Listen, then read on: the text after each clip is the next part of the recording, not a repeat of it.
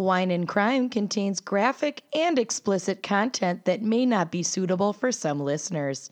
Listener discretion is advised.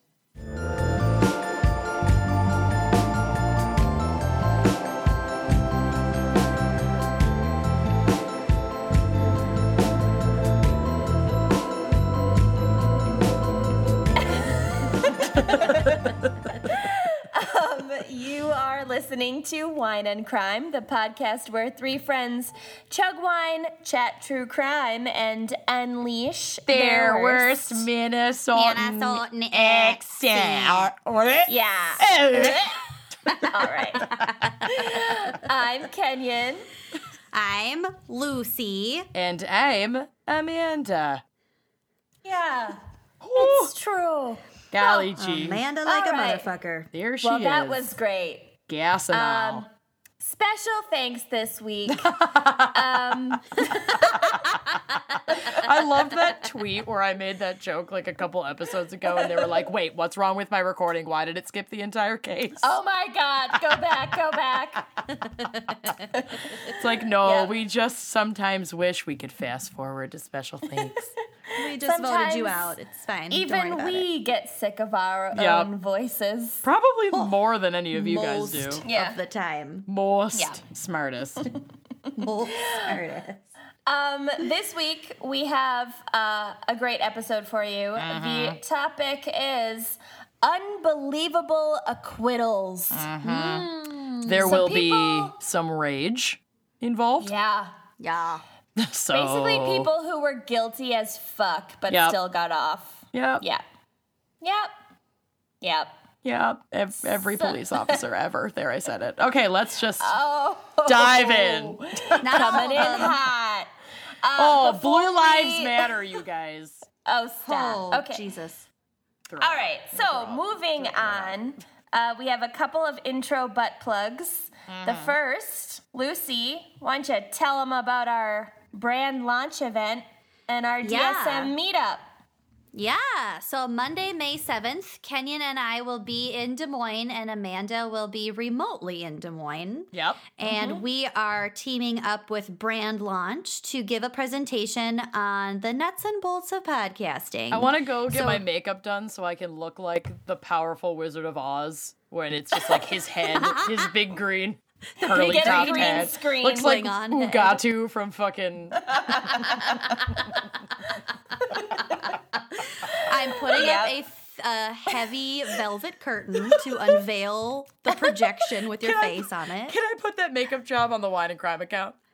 Yeah, only if you also Approved. dye your hair white. I mean, done. No, shave Okay. your head. Oh, that's easier. Just get wigs. Yeah. Uh, okay, so that is at uh, 5 p.m.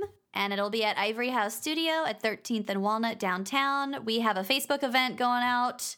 Well, it's out right now. Just look on Facebook, you'll find it. It's going to be way fun. And then after the brand launch event, Kenyon and I are going to be receiving all of you lovely people at Della Viti in the East Village, where you can grab a glass of wine, hang out with us, chat. We'll totally gossip about Amanda because she won't be there. You and be bitches. Yep. No, no, no, no, no, no, no. Here's what's really gonna happen. I got one word for you. I've got spies on the ground ready to come in.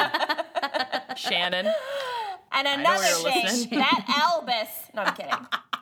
you keep you leave Albus out of this, you monster. Okay. Okay. Uh, so yeah, Anyway. Monday, Monday, May seventh. Go go go. All right, and Amanda, what is our Nashville meetup? Yup, yup, yup, yup, yup. So we are doing a meetup in Nashville over CrimeCon weekend. Uh, the weekend of CrimeCon is May 3rd, no, May 4th, 5th, and 6th. Yeah. Uh, Yep. The meetup is going to be on Saturday the 5th at 8.30 p.m. at The Valentine in Nashville.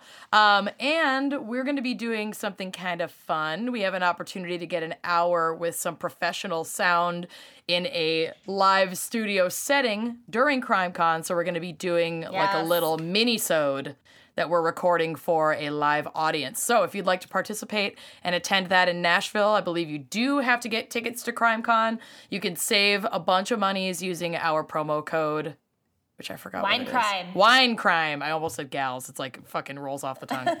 um, you can save a bunch of money on tickets by using our promo code Wine Crime and check out that live show. Uh, so that CrimeCon minisode will be happening on the afternoon of Saturday the fifth. We're going to be getting some more details on the exact time that we get to get into the studio, but this is just to give you a heads up that if you do want to participate in that, um, you'll have to get tickets for CrimeCon weekend. I think you could also get day pass tickets to attend the live show. Anything you want to add, Yep. Kenyon? Nope, that about Okay. covers it. Toot! You guys should come. It's gonna be Alright. really fun. We're gonna wear dirndls. Oh my god. We are I going went to to the wear po- dirndls featuring. I went to the post office today in hopes that the dirndls were here, Oh. but they're not here yet. I'm gonna go back tomorrow and Thursday and Friday and every day for the rest of my life till we get them. Can't wait. And if you don't know what a dirndl is, uh, then keep your eyes peeled for our social media because Yep. we will all be wearing matching dirndls, courtesy of raredirndl.com. That And is- Erica is rolling in her non-existent grave right now because it's pronounced dirndl. Okay. So we gotta Well, say dirndl. and it's spelled D I R N D D L. L. It's pr- it's spelled dirndl. Because German is crazy. All right, moving on.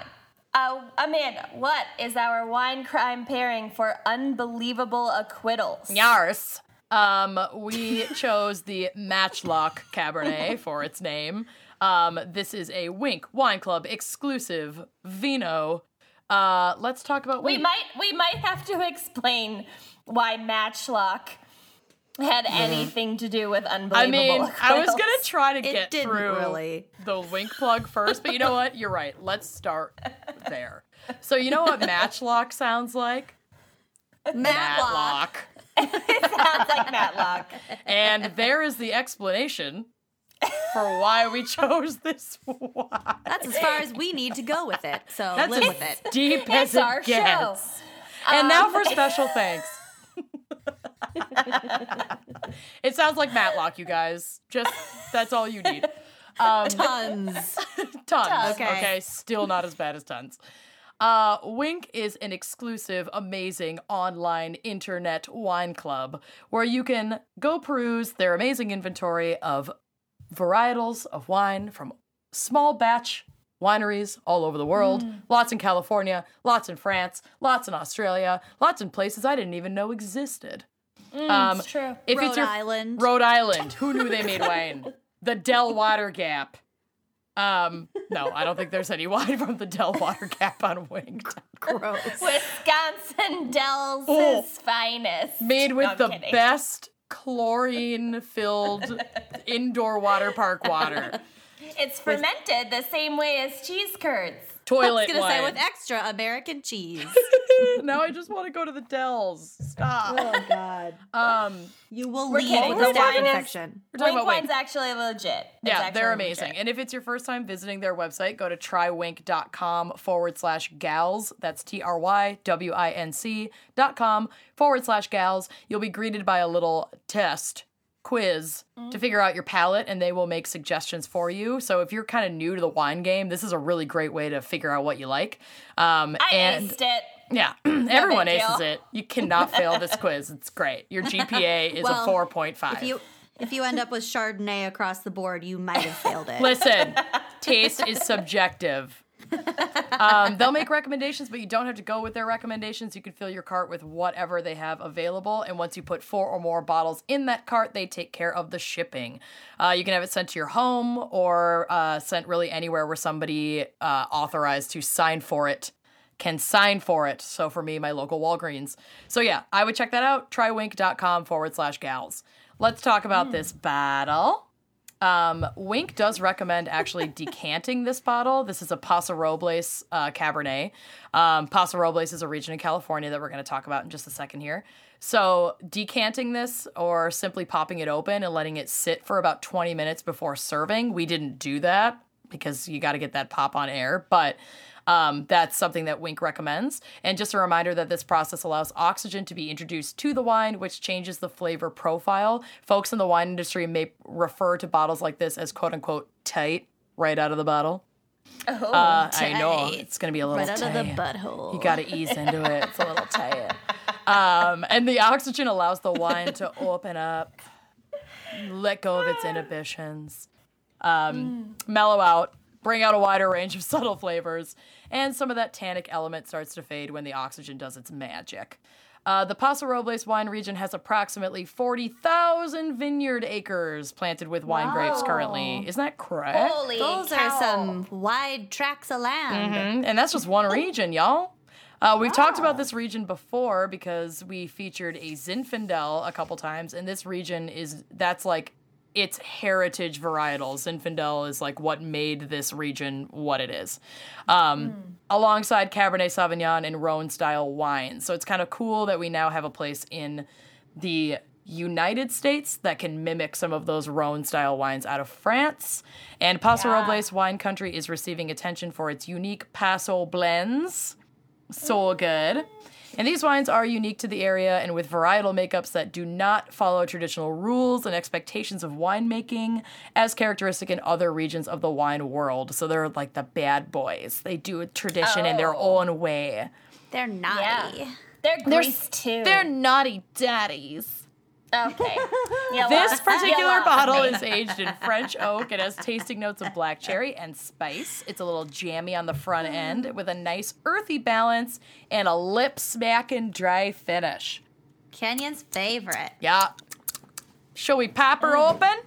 Yes, Pop it. I'm reaching for my nice pop wine key available in our online store. We've been selling a lot of those lately. They're really freaking catching good. on. People have been They're asking. really good. People have been asking in happy hour if anyone's used them. Somebody actually asked me specifically because I work in a wine bar. I bring this wine key to work every weekend and use it at work. It's that good. We also source them from the same place we get our fucking patriarchy flexible wine glasses. So that whole company, which is Oenophilia, Mm-hmm. they specialize in all wine gadgets. So it's not just some Yeah. random chintzy little No. thing. No. All They're right. Fancy wine. Fancy wine crap. I've got her right on the edge. You ready to pop? We're Yeah, ready. Let's do it. Ooh. Oh, Oh, nice. pop. Wet. nice pop. Okay. I am Uh, going to let this sit for a minute before I pour it. Just because I Oh, want to follow well. the rules. But uh, I'm I'm, already drinking. I'm not going to be able to sit here for 20 minutes. I'm going to give it like three minutes and then be like, fuck this. I'm drinking this. I'm this is pouring mine right now. excruciating. Ah, the smell. I can taste it on my nose. Oh, the jammy spices. I need it. Give it to mama. Right Give me down that the black gullet. cherry and spice. Pour it down. Okay. Lucy, what is our background in psych for unbelievable acquittals? All right. Got some background, got some history, a lot of legal shit for you. Okay. Mm. So, if you didn't know, acquittal means that it's a verdict of not guilty in the Yes. United States specifically. Mm-hmm. So, in common law jurisdictions, and that is places where the body of law is derived from judicial decisions of court, so judge made laws, aka case law. So, that's what mm-hmm. we are familiar with here in the US. Mm-hmm. Um, and acquittal means that the person charged with the crime will not be punished. In some other countries, the prosecution can appeal an acquittal the same way the defendant can appeal a conviction in the US. Yep. We talked about that in a previous case, didn't we? Yeah, Yes. we've touched on it. Yeah. and we were Um, like, the fuck? And then we were like, oh, wait. And then we were like, let's move on. Yeah, it makes way more sense, I feel. In Scotland, the acquittal verdict is split into two categories not guilty and not proven. So Okay. a long time ago, they their system was either proven or not proven, but then there was a case like within the last few hundred years where the lawyer was like, "No, not only is my client uh, not proven, but he or she wasn't guilty at all to begin with, so they introduced this not guilty verdict to go hmm, Okay. along with the not proven." Makes So, sense. so the nuances are there, but legally speaking, they don't carry different ramifications. So legally, they are the same thing. yeah, you can't be, you know, extra not punished. I mean, Exactly. Daddy says I can. Stop. I hate it so much. I know. Well, I love it Actually, so much speaking because of which, that. Speaking of which, the not proven verdict is sometimes referred to disdainfully as the bastard verdict. Oh no, oh, Daddy. Oh, oh my god. All I'm right. dirty Special bastard. this week. I am so not even close to being through my section. Oh, I'm so happy. I'm so happy right now. Under the 1996 Criminal Procedure and Investigations Act of England and Wales, they can overturn what's called a tainted acquittal if they can prove that an acquittal had been obtained by violence or threats of violence towards a witness and or jurors. Overturned by taint. I swear to God. England and Wales is apparently just chock full of hooligans and scoundrels. Hmm. and like Oh yeah. mob mobsters. And Look at the like Fox a real twins. thing. Albert Ebenezer and Ebenezer Albert. Twin foxes, Albert Watch Ebenezer. a soccer game yeah. a- at all, A- Hoo- anywhere. Hooligans.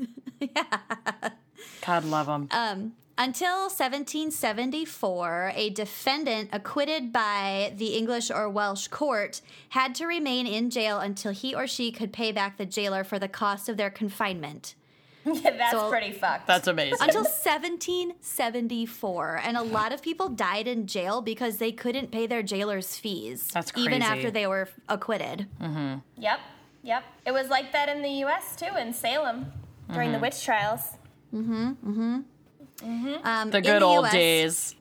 in the US, an acquittal cannot be appealed because of our Fifth Amendment. So I kind of went down the double jeopardy clause rabbit hole Oh, because it is directly tied to acquittals. Isn't Okay. that amazing movie Oh, with. Ashley what's her Judd. Ashley Ashley Judd, Judd. Tommy Lee Jones. Oh, Yeah. oh. And that prick of an actor who always plays this piece of shit husband. Yes, but he's so Billy good at Zane. You done been typecast. It. No, It's some, some other, other guy, guy but with it's like a- really good. Wrinkly eyes. Hmm. He's an ass. He's cute though. For like a wrinkly eyed kind of guy. Yeah. Clearly, So- I do. The Fifth Amendment clause. I'm marrying one. Just kidding. No person. Sorry, Zach. Hi, Zach. They're more beady than wrinkly. They're He's not. got beautiful oh eyes. My They stomach said hurts. they're more beady than wrinkly. Good save. right. Good Subjective. save. I'm fucking He's got dying. lovely hazel green eyes, and his eyelashes just won't quit. Not a wrinkle in sight. oh my god, I'm dead. He does have some gray hairs, though. That's fine. That's cute. Moving on. Silver fox. Oh, hello, Clooney. Clooney's Dr. got wrinkly Ross. eyes, and that's adorable. Okay. Okay, the double jeopardy clause in the U.S. Constitution states no person shall be subject for the same offense to be twice put in jeopardy of life or limb. It's mm. very dramatic. But it's basically mm. prohibits state and federal governments from pos- prosecuting individuals for the same crime on one or m- more than one occasion or imposing more than one punishment for a single offense. Mm. Mm-hmm, mm-hmm. Um, the deeper I got in with this, like the more confusing it got. Mm-hmm. like, it seems very black and white, but it ain't.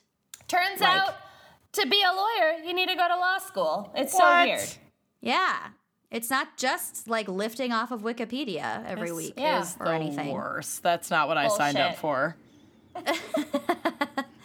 Uh, so this applies to all felonies, misdemeanors, and juvenile delinquency adju- adjudications, even if new evidence surfaces. So, and on that note, in England and Wales, the um, double jeopardy rule doesn't apply if new compelling evidence is introduced, even after acquittal of a serious crime. Okay. But okay. it does apply So, in the United States. It's kind of why O.J. Simpson was able to do the like, if I'd done it, Yeah, because he'd already. an interview because he was already acquitted. So really, they couldn't touch him Yep. in a criminal court. Correct. There Fuck were also that. a lot of weird double jeopardy gray areas with the OJ Simpson case, and I started to read about that, and then I just like burst Mm. It's into too tears and couldn't do it. It's like it's too much. It's too Also, much. I had been doing my research for five hours at that point, so I just couldn't. I couldn't. I had laundry to do. Mm-hmm, mm-hmm. So, double jeopardy laws are some of the oldest in Western society. The first was in Athens in 355 BC, which I thought was a little fun aside. Yeah. Yeah, so Yeah. fun. So you so to explain the double jeopardy laying it out there, you get your first jeopardy once a jury has been I kept reading this as empaneled, but it's empaneled or empanaded. Empanada, yes. That's what I was hoping you were going to say. Yeah. Once once your jury has been empanaded, uh, rolled in a flaky pastry and baked for 10 to 12 minutes at 425 degrees. I degrees. fucking love Yeah. empanadas so much, you guys. They're so good. I'm starving. I'm so hungry. yeah. I have a Once date you're- after this, so I've been like not eating so that like my high waisted jeans will look cuter. and now Well- I'm gonna like go down on an empanada in front of this poor man. and he's gonna be like, marry me. Take it Yep, to the he's bathroom. gonna love it. Take my empanada to the bathroom. Yeah. Um, excuse me, I'm taking this with me. Bye. Just secretly fold it in a napkin and excuse yourself, and then come Guys, I'm back with so- grease all over your chin and shirt. Take all your dating advice from Mid Lucy. Date. Mid date once I uh, did the food was so good. The food was like much better than I expected at this Moroccan restaurant, and I excused myself and went to the bathroom and removed my Spanx and shoved them in my mini clutch purse and Been went back there. to eat. Yeah, uh, Yeah. every meal I've ever had in my life has gone that way, and then I just stopped wearing Spanx. I got I'm 90% sure I did the same thing at our live show last summer. Oh yeah, I think I if I looked 10 pounds heavier towards the end of the night, now you know why. I think I Yeah. ditched my Spanx in a trash can in the bathroom at your wedding because the food was so good. For sure. You definitely did. I think I remember Oh telling you that I did. I ditched Okay. the Spanx. Anyway, Operation Ditch the Spanx is complete. Okay, so once the jury has had a nice egg wash and been empanaded, or if it's a non juried trial, once the first witness has been sworn in, or if it's a juvenile delinquency adjudication, once the judge hears the first evidence, that's when you get your you start your first jeopardy, as we're gonna call it.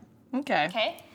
So the jeopardy terminates or like completes, it wraps up in one of four incidents either after acquittal, which is what we're uh-huh. talking about, after dismissal, mm-hmm. after a mistrial, or on appeal after conviction. Mm. Mm-hmm. So this comes straight from an article on freedictionary.com.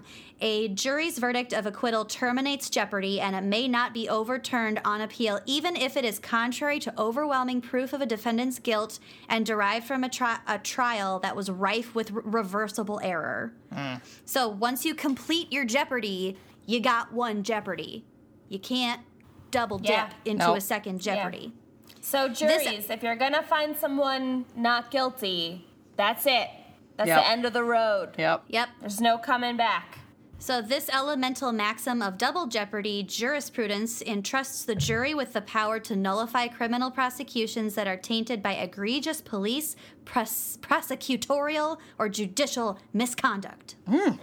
So, all this means is that once the first jeopardy has been terminated by an acquittal in our in this instance, you can't squeeze your way back into the first jeopardy. It invokes a second jeopardy, which is unconstitutional. And as we've all learned from the 2007 Ryan Gosling Anthony Hopkins thriller Fracture, this law does not apply if the charge itself changes. So, as we recall, oh. Anthony Hopkins was tried and acquitted of attempted murder of his wife, which he def did do. Yup. Hmm. Uh, but once the wife dies, that charge changed to a murder charge, and by then his Ah. cocky ass had confessed to Ryan Gosling, who got it all on tape. Yeah. So he had a new trial, new charge, and a confession. Anthony Hopkins went to jail. Probably. Bye bye, Aunt Tony Hop Hop. Hop away. New rabbit's name, Anthony Hopkins. Oh my god, I need to get another rabbit. I need another rabbit. Oh god. Can we wrap this up? The Humane Society closes in two hours. And I gotta get to Golden uh, Valley. I'm There is one the exception. There's one exception to this double jeopardy clause, and that is regarding the term jeopardy itself. So if the dep if the defendant, for example, bribes the judge to deliver an acquittal, then it can be considered not a real jeopardy situation because the defendant was not in jeopardy of going to jail in the first place. Okay. Okay. So That makes those sense. so it's all up to interpretation. Like again, the gray area. I'm just hanging out over here pretending I understand any of this. Continue. Googling rabbits. the Googling where the nearest rabbit is that I can adopt for under $50. We went through this on our scams episode. Yeah. Stop buying cute animals online. I will never stop. Okay, these laws are also subject to interpretation when it comes to criminal versus civil infractions. So, for example, OJ. OJ. Yeah. OJ yeah, I have a different example. Oh, hold on.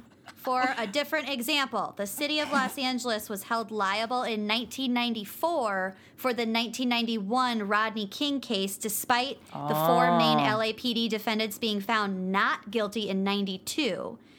So, this was because in the US, someone acquitted of a state murder charge can be retried for the same actions on the federal charge of violating civil civil rights. Mm. So in the in the Rodney King case, the police acquitted of a state charge of felonious assault can likewise be tried on federal civil rights charges. Mm. And I think that the difference between the state and the federal levels in this case is because the first 10 amendments uh, uh, in the Constitution is our Bill of Rights, and that can be upheld on a federal level separately from these charges on a state level. Does that make Okay. sense? Yeah. Sure.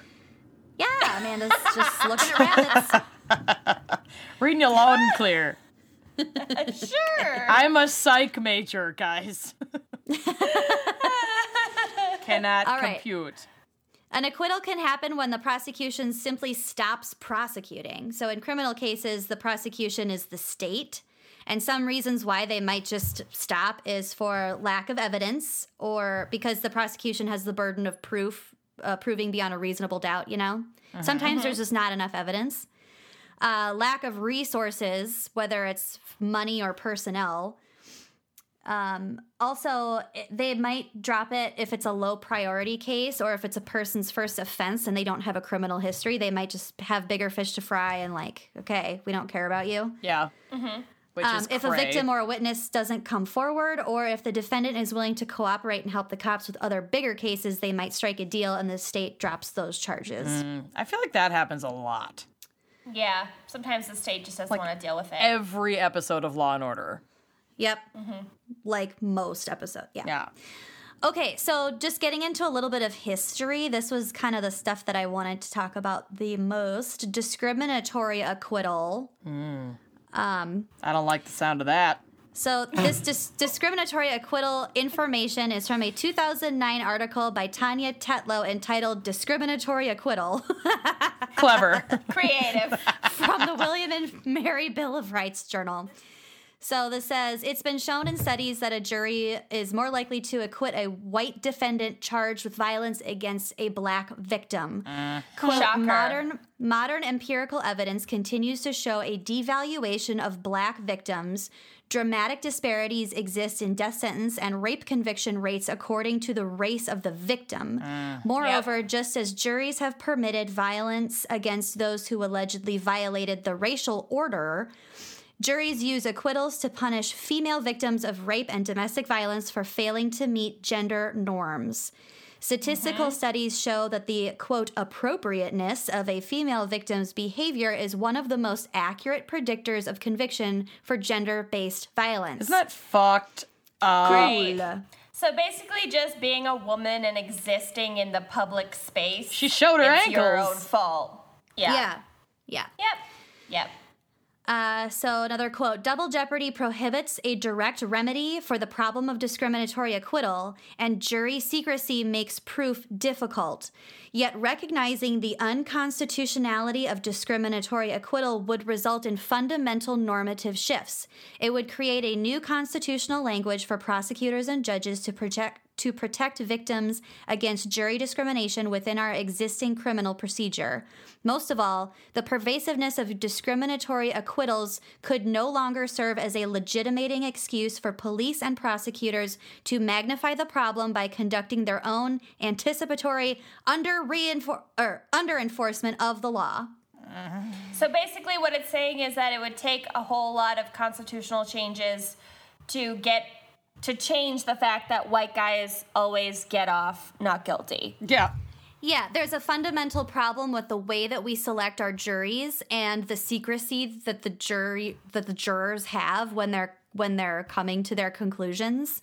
Uh, that until we address those problems, then this discriminatory acquittal or conviction business is not Gonna go away. going to be fixed. Yeah. But the thing with the secrecy of the juries, I understand why the identities of the jury members would be secret, but not necessarily the deliberation Process. Yeah. of because the juries. shouldn't there be someone with, you know, an objective legal counsel who can help like hold them accountable to not taking in evidence that's been stricken in court or you know certain things like that? I've always wondered about that too. Where it's Yeah, like there is Yeah. absolutely nobody watching you. It's Yeah. just you. It's just the twelve people in there. And it's tough because, like, it. a card And then- laid is a card played. Like, something can be stricken from the record, but you, a yeah, juror but if hears it's in that. your brain, yeah. Yeah. So I feel like there should be somebody who's not affiliated with either side of that case, who's completely nonpartisan, basically, that is Yep. just like keeping them, keeping jurors on track to be making their decisions in a like proper legal way. I think technically that is supposed to be the role of the judge, and the jury can ask the judge questions, But they're the not judge is present not for watching deliberations. the entire deliberation. but they're not there Yeah. during the deliberation. No. So, a prime example of why this point is being made uh, is the Emmett Till case Yeah. in Sumner, Mississippi in 1955. So, we have all hopefully learned about this in school, but um, it's important to go over this short little synopsis just based on this t- episode topic. Um, and also for our international listeners who might Mm-hmm. not have heard of Emmett Till. right. True. Okay, so this is Mississippi in 1955. Not a safe space for black folks at Nope. the time. Also, not Anyone that long color. ago. No. Let's just keep that What? in mind. Not that long ago. We're- Oh, absolutely not. Um, okay, so he, so Emmett Till was allegedly made a comment to a white woman in a in like her father's grocery store or something. He was a And then young a young He black was like man. How, 14, teenager? I think. I Yeah, think he was he was like a 14 or 15. Okay. Uh, so some she she said something to somebody, and these guys, these white guys, tracked him down and killed him, and they found him in a river. I think like the next day or something. He was beaten to death. Mm-hmm. Um, so his mother held an open casket funeral and invited reporters to come photograph her son's body and attend the trial of the two men charged with the murder. Mm-hmm. So, mm-hmm. quote from this same article More than 70 reporters traveled to Sumner, Mississippi to describe the segregated courtroom and the segregated jury. 12 white men in a county that was 63% black. How fucked is that? Mm-hmm. Jury During- of your peers, Yeah. y'all.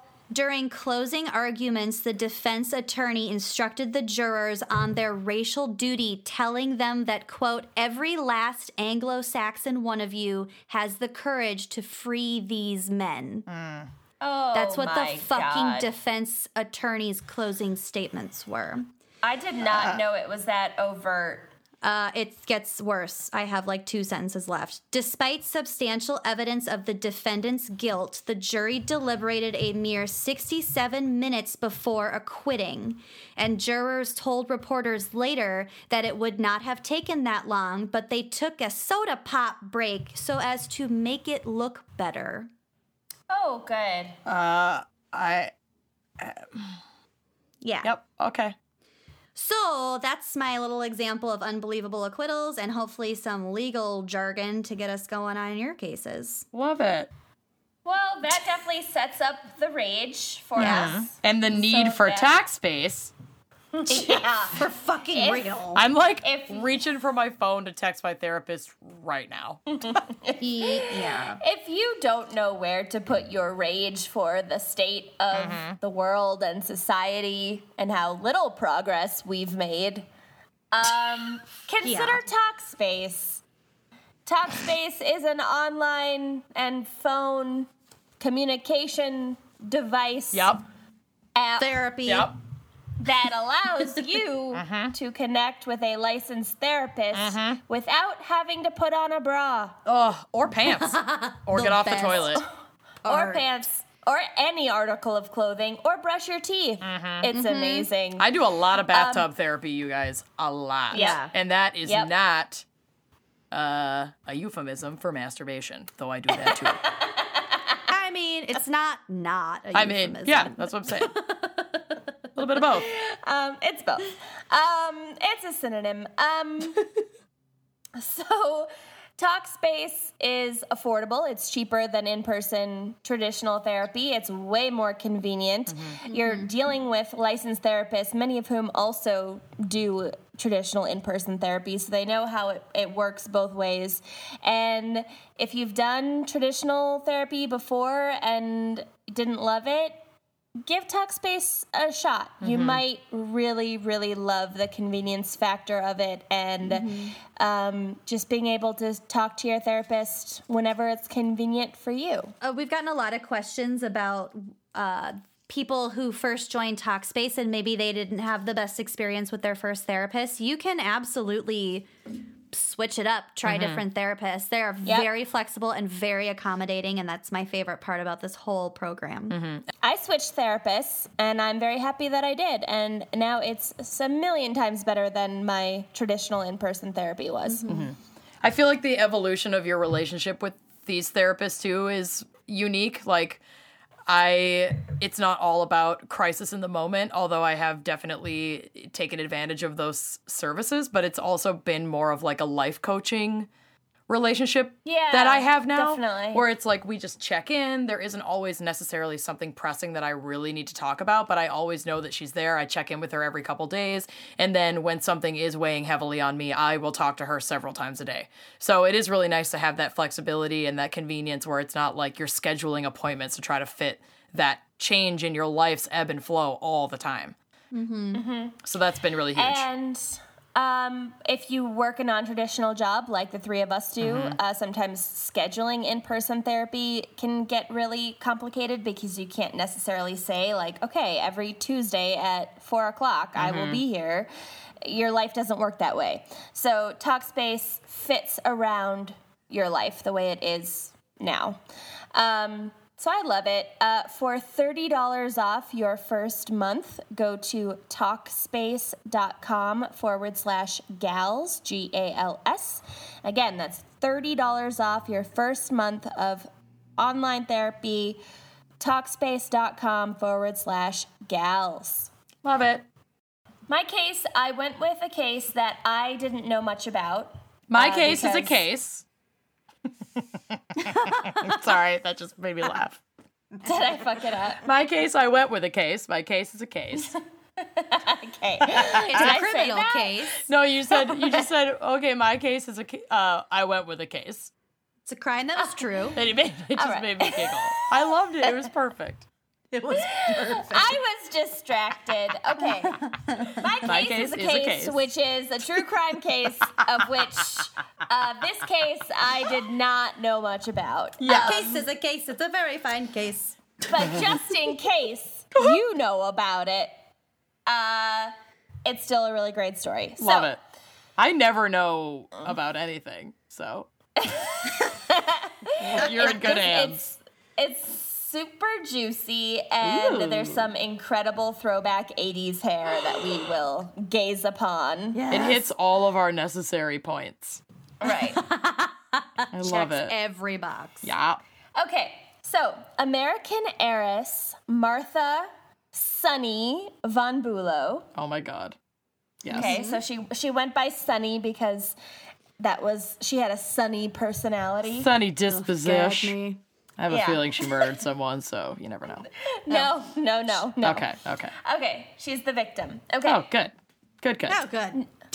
Good. I can Nay like her. Crawford. All right, so Sunny Von Bulow, Nay Crawford, was born into great wealth Mm. and privilege. Mm-hmm. Her father, a utilities magnate, so he Named like Cloudy Von Bulow. you Hitherto will referred be to- shocked at how close you oh, are Oh, later no. in this case. Okay. Oh my god. Um, so he owned a gas and electric business, and he died in 1936 when Sunny was just four years old. Hmm. And then she inherited roughly 100 million dollars At the age of four, in 1936. Not bad. I'll so take it. to- today, that would be the equivalent of almost 1.8 billion dollars. What?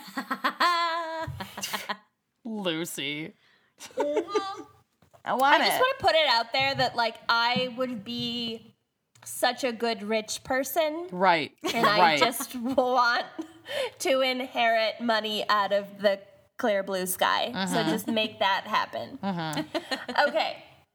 So Sunny would go on to own a lavish home named Clarendon Court. oh my god. I love when homes have a name. I know. Right? I was just gonna say, you know, you're rich when your When house, your has house a fucking has name. a name. In and a it's house not with no name. Um, in Newport, Rhode Island, which is like fancy, fancy pants. Um, Purveyors as of fine well wine. As, yeah, as well as an apartment on Fifth Avenue in Manhattan, and probably like a million other properties. Yeah. whatever. Um, in 1957, Sunny married her first husband, Alfred Edward Friedrich Vincenz Martin Maria von Auersperg. Shut the fuck up. I'm Are sorry. serious? One more time, please. Please. Alfred Edward Friedrich Vincenz Martin Maria von Auersperg, That is the longest, most incredible name.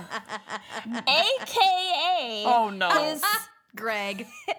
his Dick. Serene Highness the Prince von Auersperg. Eh. Oh, go choke on a Chode. dick. All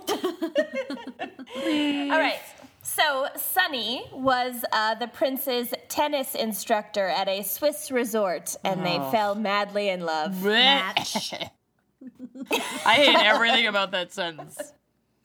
Unless we're talking about Swiss cheese, and then I'm like totally.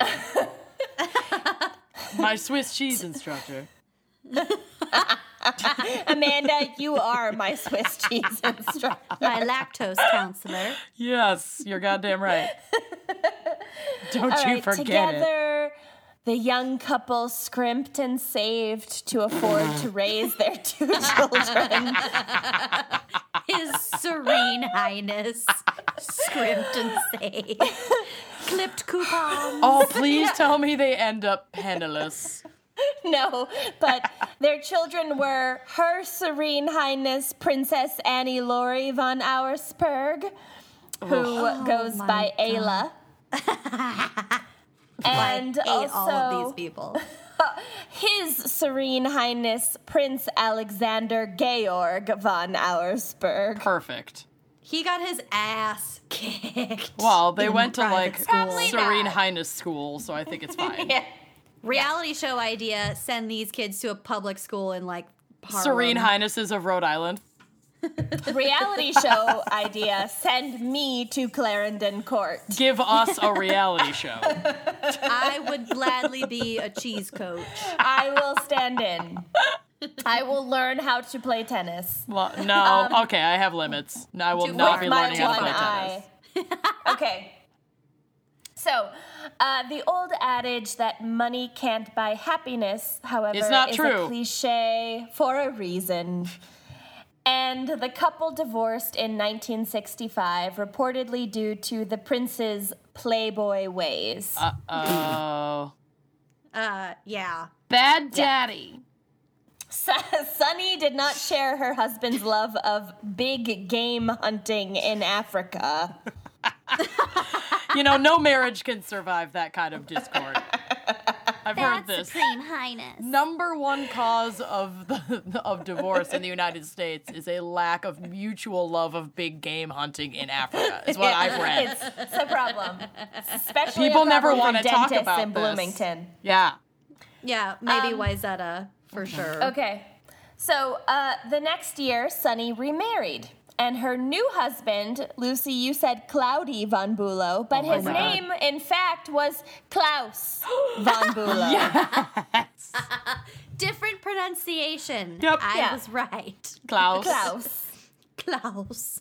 Oh my god, I So, love them. Klaus was of noble German Danish blood, but his father uh, had been a Nazi collaborator. Oh no. and uh, was convicted and imprisoned at the end of World War II. Oh, no. And so his parents divorced All when right. that happened. Other leading cause of divorce: finding out your husband is an ex-Nazi. Nazi collaborator. Pretty sure she knew Nazi. throughout World War II. but once no. I wanted to give her the benefit of the losing doubt. side, No. no. then she was like, "Peace, Well- enjoy prison. I'm outie." Can't feign Um, ignorance on that anymore. Uh, They'll never let me back in bridge club if I stay married to you, so I gotta go. I'm gonna shove a million diamonds up my butt and escape through Poland and start Yeah. a new life in Rhode Island. Well, this was her hus. This is her husband's family, not Sunny's family. Oh. Well, it sounded Okay. good. Yep. Someone Okay. shoved diamonds up their butt and escaped through Poland. Yeah. That's all I know. For sure. For sure. Okay. So Isn't that the plot of Sound of Music? Maybe.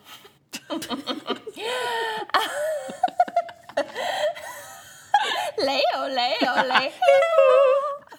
okay. There's a diamond in my butt. I can't wait for our dirndles to get here. Oh my God. We are Okay. mixing all kinds of cultures right now. All right. So after the divorce, uh, Klaus's mother brought the young Klaus with her to London. Um, and both mother and son readopted her maiden name, which was Bulo. Jason Bulo. Culo means ass Yeah. in Okay. Portuguese. Bulow. And Spanish, I think. So Yep, uh, yep. the aristocratic flourish von seemed to get tacked on later by mistake, but Klaus didn't bother to correct anyone. So people assumed that his name was von Bulow to make it sound more aristocratic, and he was like, "Yeah, totes. Yeah, it definitely is. let's go with that." Uh huh. Um, so Klaus didn't grow up with much money, but he seemed to instinctively know how to run with that like privileged set, mm-hmm. and um, he preferred the company of high society to mm-hmm. us plebes. Who doesn't? Shut up. Lucy. Doesn't I prefer the company of high society. shall we Company of retire for some society. sherry? Um, To the parlor. So after graduating from college, he began working as personal assistant to the billionaire oil magnate J. Paul Getty. Okay. Okay.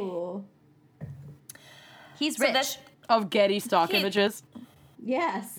Amazing. J. Paul Getty is very rich. Klaus worked for him, kind of learned the tricks of the trade in the oil business, but didn't wasn't really independently wealthy ever. But then he met Sunny, and she's very wealthy, and so she's the equivalent of a billionaire today, mm-hmm.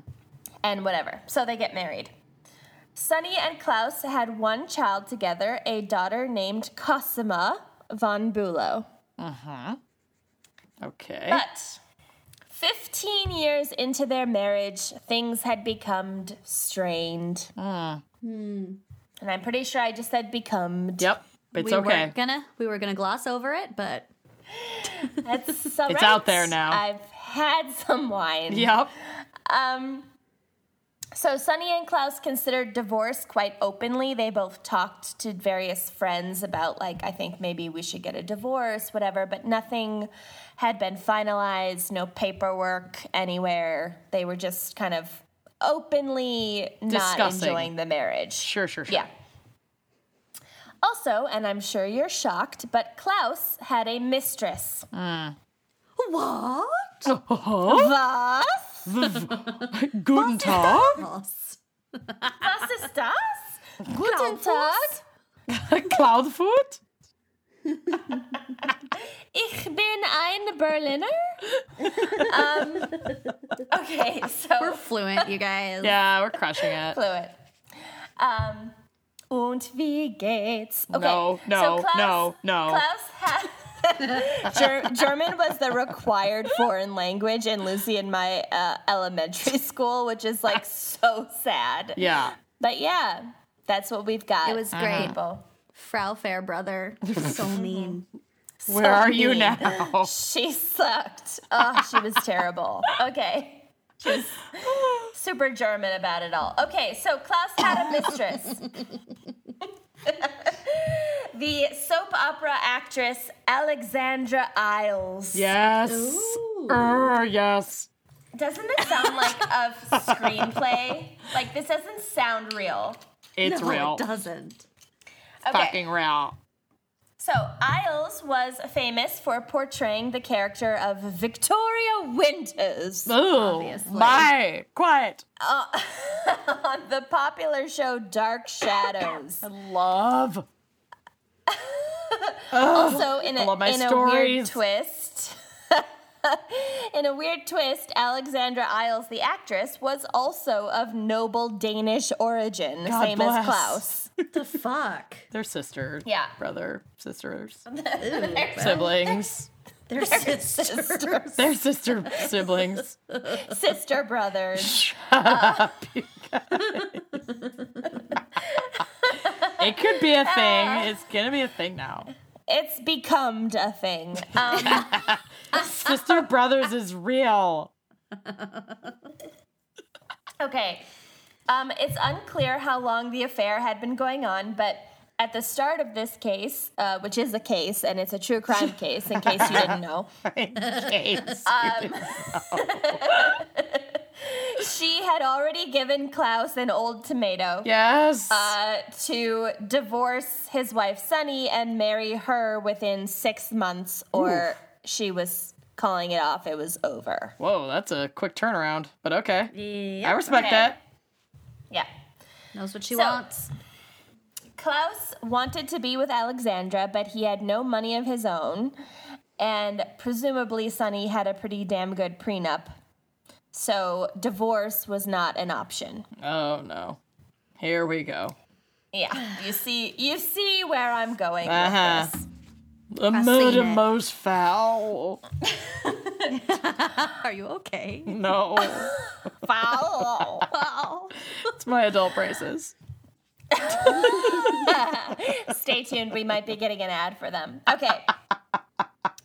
On the night of December 21st, 1980, while the family was in the midst of their lavish Christmas festivities at Clarendon Court, Sunny began exhibiting symptoms of extreme fatigue, loss of coordination, and confusion. So she's me on a casual Tuesday. I don't see the problem. Yeah, friggin' been there. What else is new? That is me on a good day. Yeah. Um, She started exhibiting symptoms of being blind in one eye. Proficient at Googling. Thinking you're very funny. We all suffer from that way oh, more I than was describing does. the three of oh, us. Oh, I was describing All right. Kenyon specifically. right. craving Parmesan cheese. Fair. Accurate. Parmesan. Parmesan. Okay. so she was too weak, weak to walk up the mansion's uh, staircase to to, her bedroom. Double spiral staircase. Oh. Probably. So Lined her with ivory. so her son, who was like a teenager at this time, maybe like early twenties, um, her son Alexander Georg Van Boedelhausen, Poodle Nugget. von Auersperg, His Serene Highness, uh, carried her to bed to rest. I'm weary.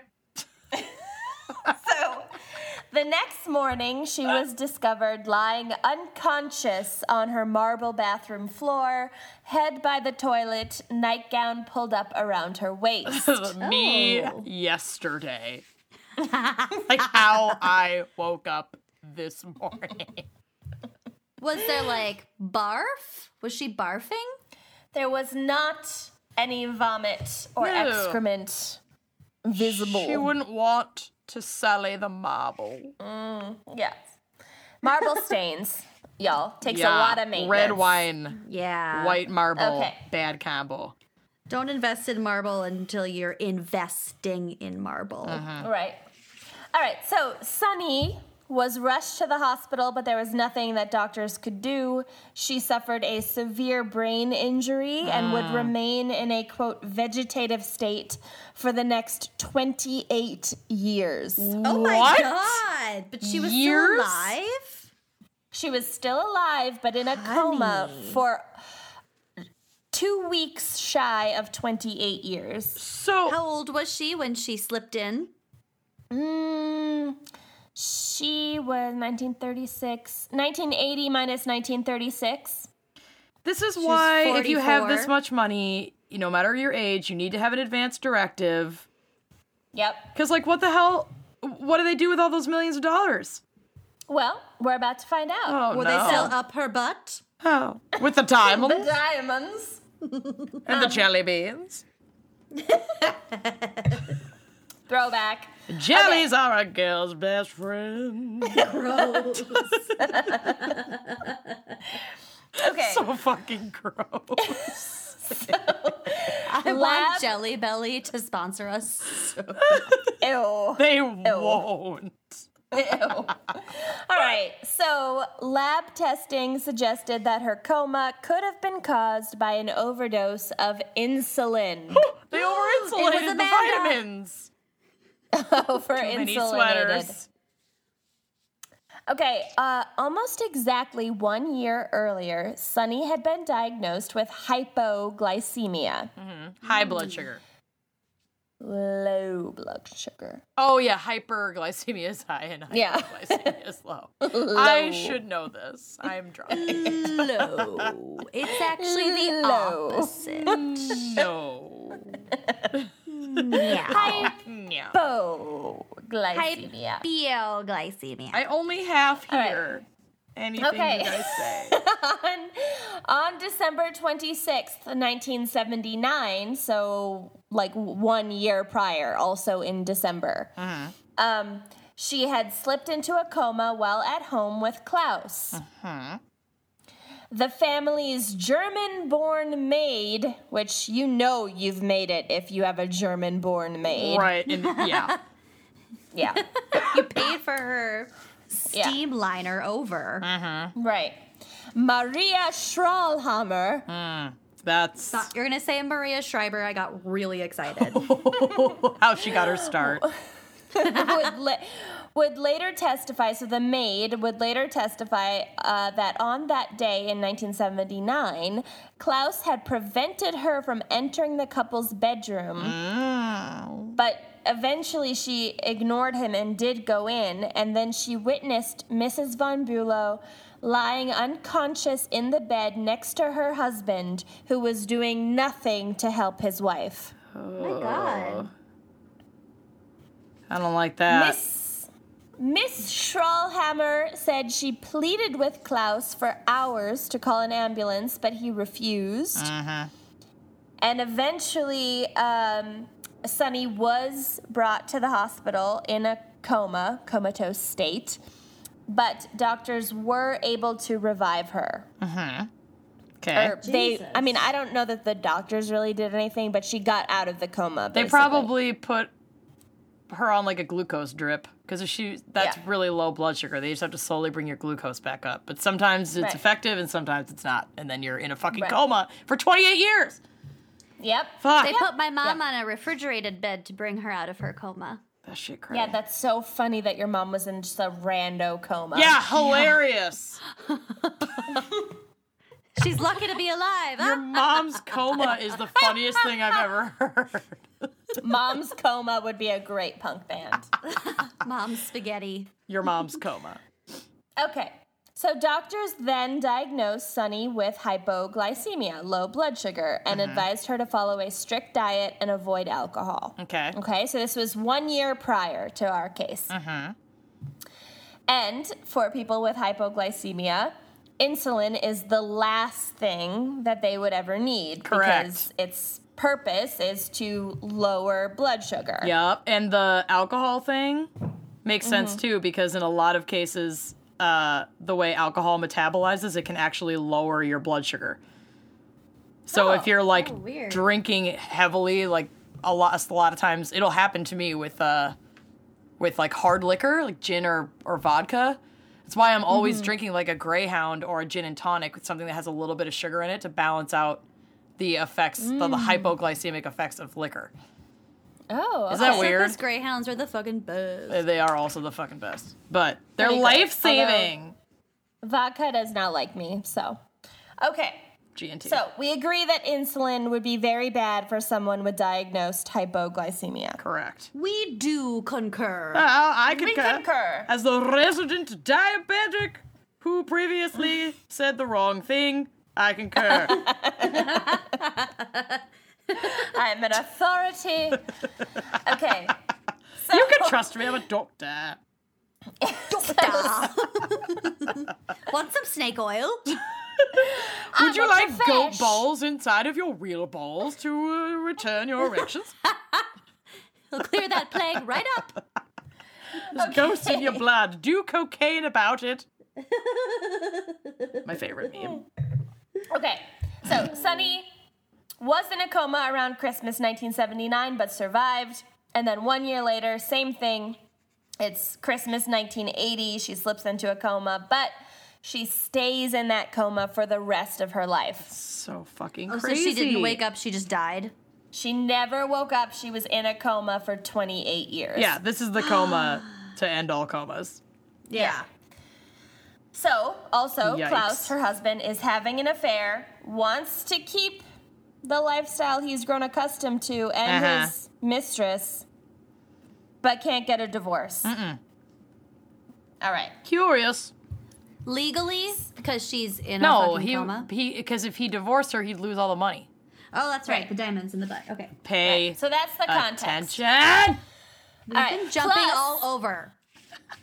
Plus, emergency medical workers and police noticed that Klaus's behavior seemed rather strange. Ugh. He appeared eerily calm and unmoved as his wife was rushed to the hospital. Tap danced And- upon her weary forehead, Oh my god. cheering. And then, one month later, so one month into her second coma, he baby. went on vacation with his mistress. Are you fucking kidding me? A like, month? He's not even trying. like, Not dude, even yeah, the paint's not even wet on this poor Yeah. thing's fucking coma. Yeah. Dry. That's what I meant. I'm drunk, Hypo. dry, semia. So the maid, Miss Schrallhammer, tells Sunny's two children by her first husband, his and her Serene Highnesses, um, that I just choked a little bit. that she and that she saw Klaus with a small black medical bag full of pills and a vial of insulin oh. before the attempted murder. Bum, bum, Oh bum. So Never the prince trust and the maid. decide to hire a lawyer to help them investigate their stepfather. But crucially, they don't work through the police. Instead, they choose to go it alone because Oh, they have no. buckets of money. That can't be a good idea, though, can it? No, it cannot. I mean, I So- often don't trust the police either, but like, you're not gonna have a case Yeah, you don't none go of through that the proper evidence is going to be admissible. admissible. Yeah, that's the problem. Fu- funny you should say that. Oh no. So, Alexander, His Serene Highness, uh, as well as a lawyer and a locksmith, enter Clarendon Court while This Klaus sounds like is a away. bad setup for a joke. A. Klaus, a lawyer, and a locksmith walk into a bar. One says, And- the Klaus says, I killed my wife. So no, th- this is Alexander the son goes in with his lawyer to Oh, investigate his stepfather. Okay, a serene Okay. prince, a locksmith, and a, and a lawyer walk into a bar. So they go to Klaus's closet, but it's locked, and that's why they brought the locksmith because they thought that this would happen, and they break into the Breaking closet. and entering. His closet. Who locks their fucking closet? Someone But with anyway. something to hide. A, a real Right. close. So there, they find a black medical bag along with a used vial of insulin and a used syringe. Get rid of that throw shit. that shit away. you're What an is idiot. wrong with people? Yeah. Okay. You live in So Newport. stupid. You're on the ocean. Also, there are literally sharps containers in the bar bathroom where that joke takes place. So, like, just ditch it. Yeah. Yeah, you went to the hospital with her. Ditch it there. So stupid. Ditch it. Okay, they take the bag as evidence, but they fail to fingerprint it at the scene or give it to police in order to establish a chain of custody. I hate these oh people because Yeah. they're stupid. I want justice and they're fucking it up. Yeah. They send the bag to an independent forensic investigator for analysis who confirms that traces of insulin are in the vial and also on the syringe. Mm-hmm. Only after that do they decide to hand over the evidence to police. Oh my god, okay. Do you think there's such a thing as like rich person syndrome where you're just so cocky? You're like, I have enough money. I don't need the police to help me. I mm-hmm. will solve this myself. A thousand percent. I mean, I think that's happening right now in this case.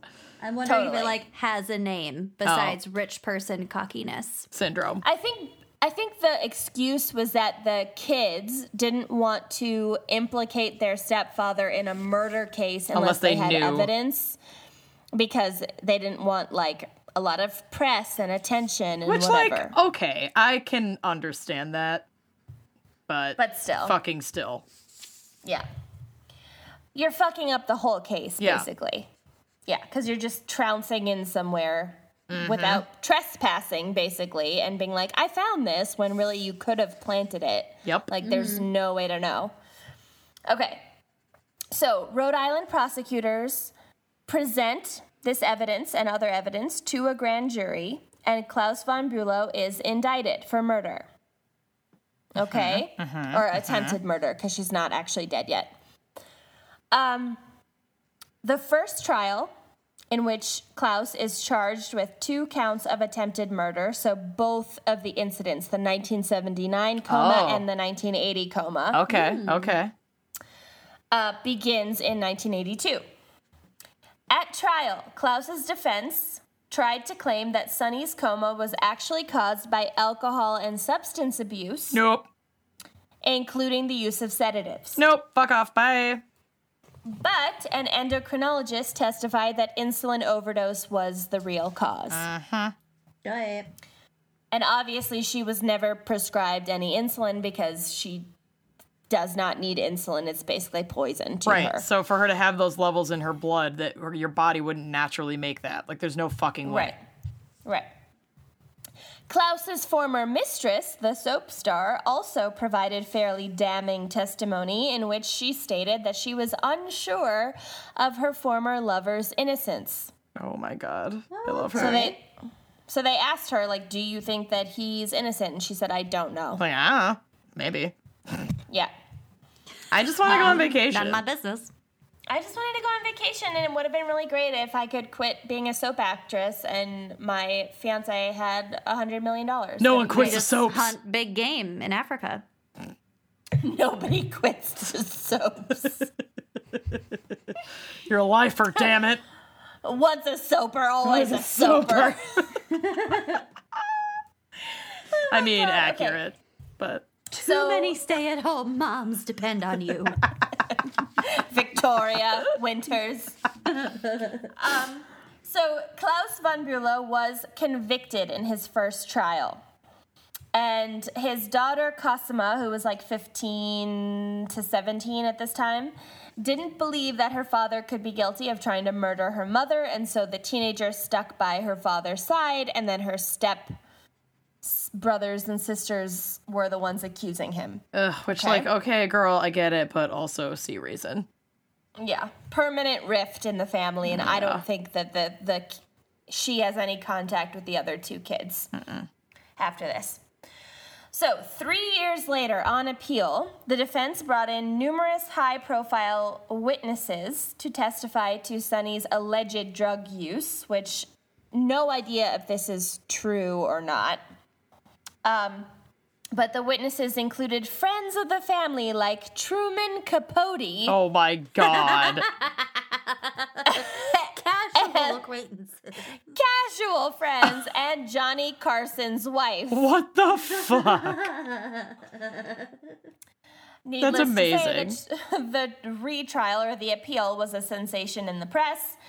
Um, an expert witness at the appeal also cast doubt on whether any evidence of an injection was ever found on Sunny's body. So basically, they said, like, during the autopsy, did they find an injection site for You could easily not find one because those needles are so tiny. It's just It's subdermal. It, it, it just years later. it also just needs to go under the skin. It doesn't need to like be in the muscle or in a vein or anything. So it's really not likely it's going to leave much of a mark. Right.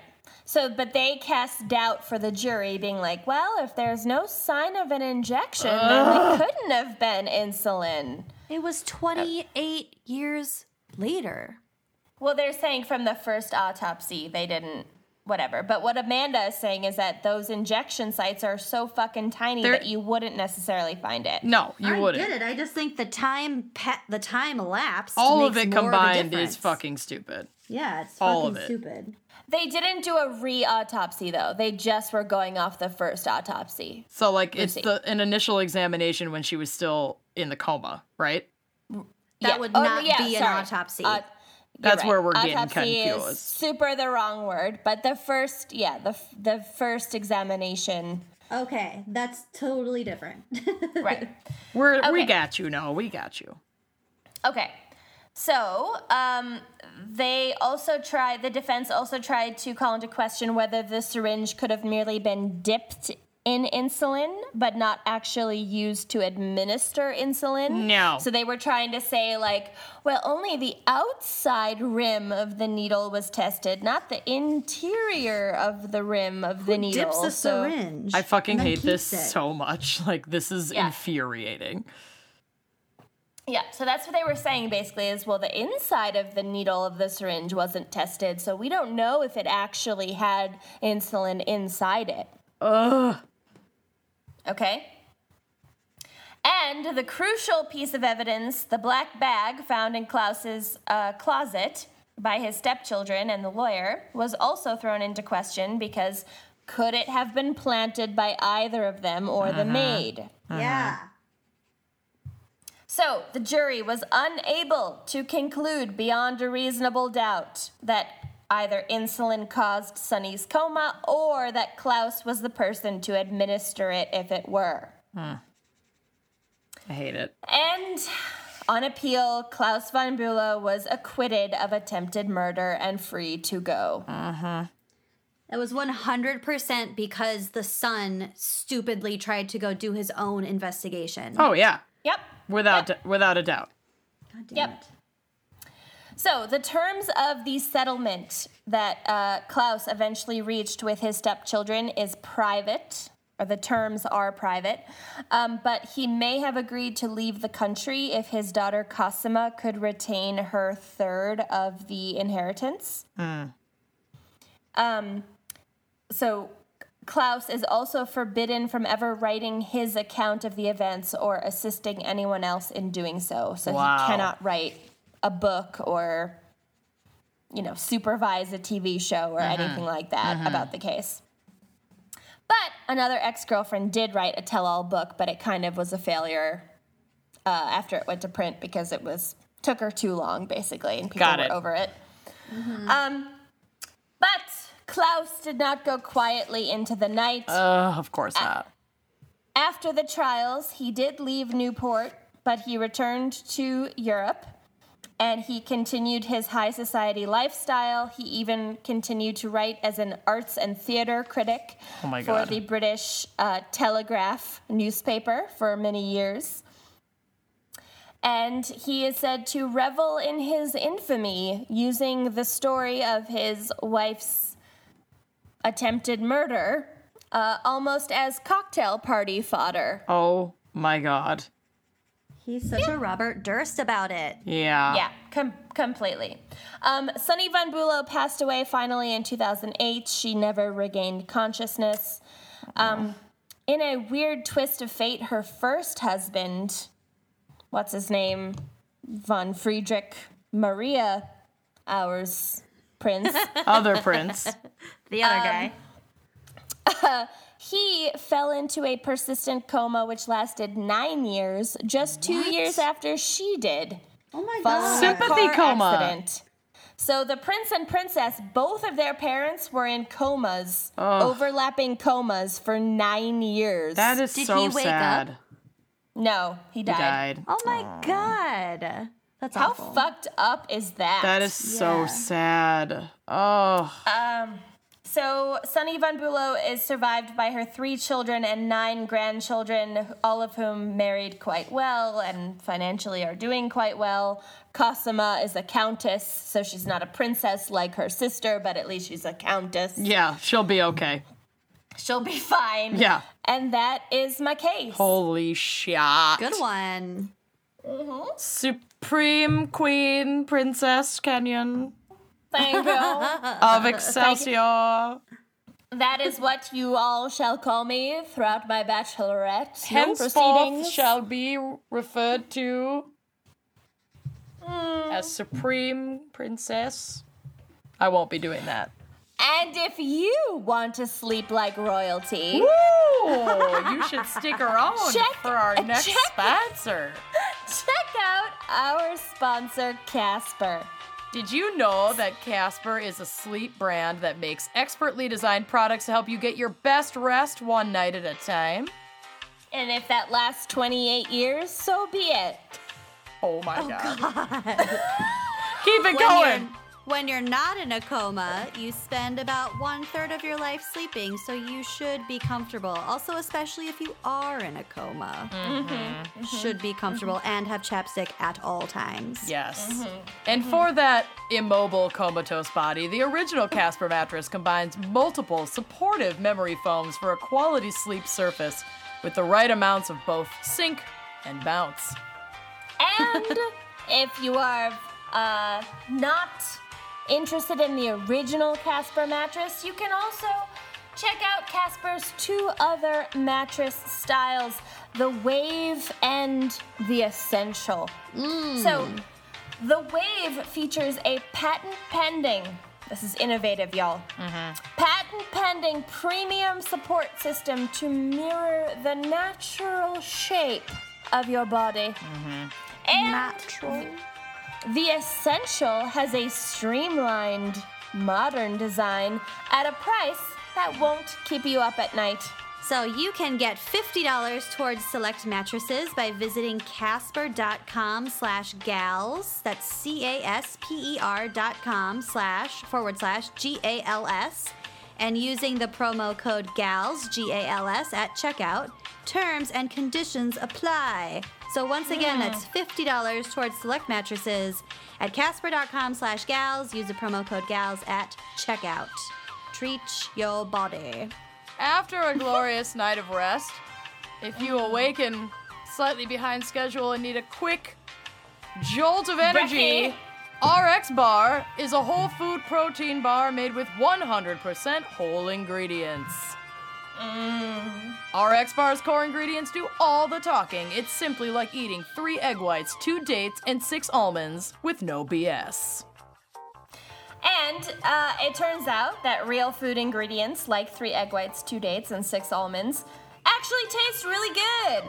Yeah. Yep. And you can uh, actually taste the cacao, the real fruit, the spices, sea salt. Fancy, y'all. You can taste it. They're Um, delicious. Also, what I love is that RX bars are gluten free and soy free, and uh, I'm all about that life. So it's nice to have a snack that is quick and convenient and fits with my dietary uh, restrictions. Oddities. Uh huh. And I'm all about the life where I'm constantly at least 20 minutes behind schedule. so I like RX bar because it's a super easy, delicious breakfast on the go. You can have a snack at the office, just throw one in your bag for an airplane, car ride, put it in your backpack if you ride your bike or like use your legs outside, hiking, etc. Yup. There's also this thing called a work out. At a at a gaim. A if you game? like to, if you like to work out at a game, Mm-hmm. then you can uh, use RX bars as a pre or post snack. Mm-hmm. But they're just real good. So I do not often find myself at the Geim, but I do often find myself waking up in the morning groggy, uh, not wanting to fix myself a balanced freaking breakfast. And I'm a I'm really partial to the ones that have like the fruity element to them. So I really like the blueberry one, although that chocolate sea salt one was like eating a brownie mm. for breakfast and it was amazing. Mm. So The those are some of my chocolate faves. coconut one. The Ugh. coconut one is my favorite. so good and they were filling like i didn't feel myself going to the wanting to go to like the vending machine an hour and a half later like i was satisfied until lunch off of one of these uh, one of these bars so i highly mm. recommend it mm-hmm, mm-hmm. Um, also, for 25% off your first order, visit RXBar, that's R-X-B-A-R dot com forward slash gals, G-A-L-S, and enter the promo code gals at checkout. do it treat your gut Gross. Yeah. But these It's are delicious. delish, y'all. so good all right are we ready to have zero fun I guess. found out that you were doing this case, Uh-huh. and I purposefully chose a case that was like silly and had a lot of crazy names Yeah. because I just wanted to balance this episode out because this is a real fucking bummer. Mm-hmm. it is a real fucking bummer and also a real fucking important thing to talk about so Oh. Absolutely. We're just gonna dive in. Uh, this case is incredibly famous and incredibly recent and took place here in Minnesota. And uh, it is the shooting, murder, death of Philando Castile on July 6, 2016. Philando was shot and killed by Officer Geronimo Yanez. He worked for the St. Anthony, Minnesota Police Department. Uh, Philando was pulled over in Falcon Heights, which is a suburb of St. Paul. It's actually pretty close to where I live and uh, where I go to take my dogs to the vet. So I drive through Falcon Heights a lot. Um, Philando was in the car with his girlfriend. Her name is Diamond Reynolds. And Diamond's four year old daughter was also in the back seat in her car seat when they were pulled over by Yanez and another police officer.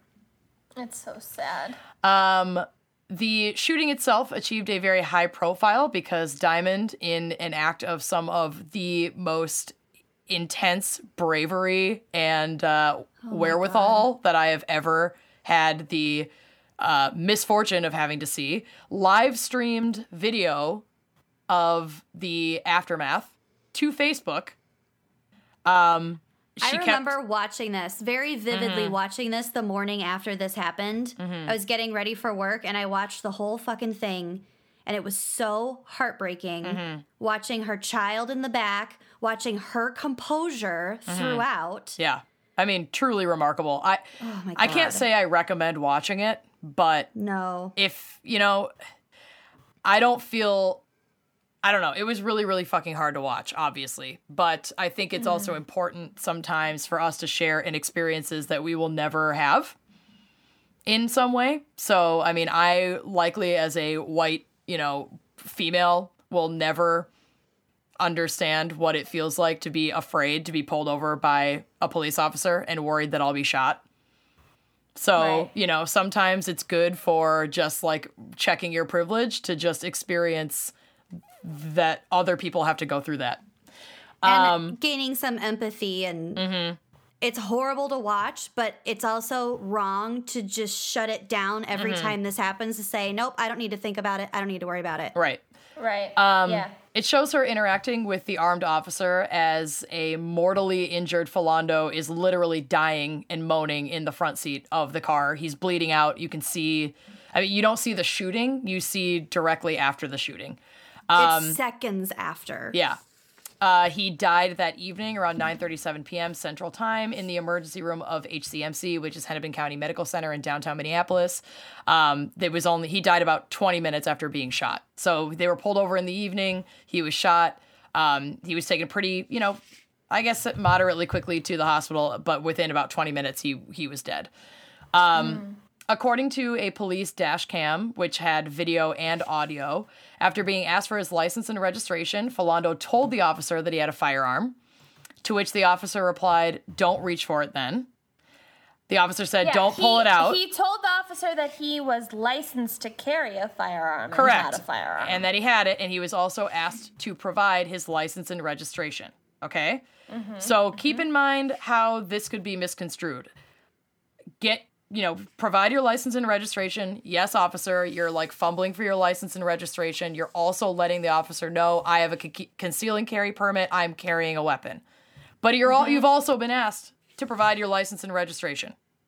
Yeah, so you have to reach for something. Yep. But So- the officer has said, "Don't reach reach for your weapon." Yep. So it's kind of like, okay, I'm not. reaching, not for my weapon. I'm giving Did you the my officer ask if he had a weapon, or No. did Philando, Philando- volunteer that He information? volunteered volunteered the information because he knew that you're I mean you're supposed to if you are in a situation with police and you have your Yeah. conceal and carry I I don't know all the laws but I'm pretty sure you are supposed to uh, alert the authorities in that situation that you are a registered conceal and carry and that you have your weapon on you and he did that. and if Yeah. and if it's not the law to do that, probably as a black man, he was very aware that he was already in danger. yeah, he was he was he was trying to do the right thing. Mm-hmm. yeah. Um, so uh Yanez, Officer Yanez is says don't reach for it then. Philando's not reaching for it. I assume he's reaching for his license and registration. Yanez again says don't pull it out and then opens fire seven times on Philando, who is still buckled into the seat of a car, Sitting- sitting yeah. down and has declared that he has a firearm. It's And like a from license a to couple carry of in the back away. seat. And there's a four year old baby like a, a foot away from him. Um, super fucked up. So, Diamond Reynolds' testimony was that Castile was shot while reaching for his ID, again, after telling Yanez that he was armed. Um, on November 16th, 2016, John Choi, who is the Ramsey County attorney, announced that Yanez was being charged with three felonies one count of second degree manslaughter and two counts of dangerous discharge of a firearm.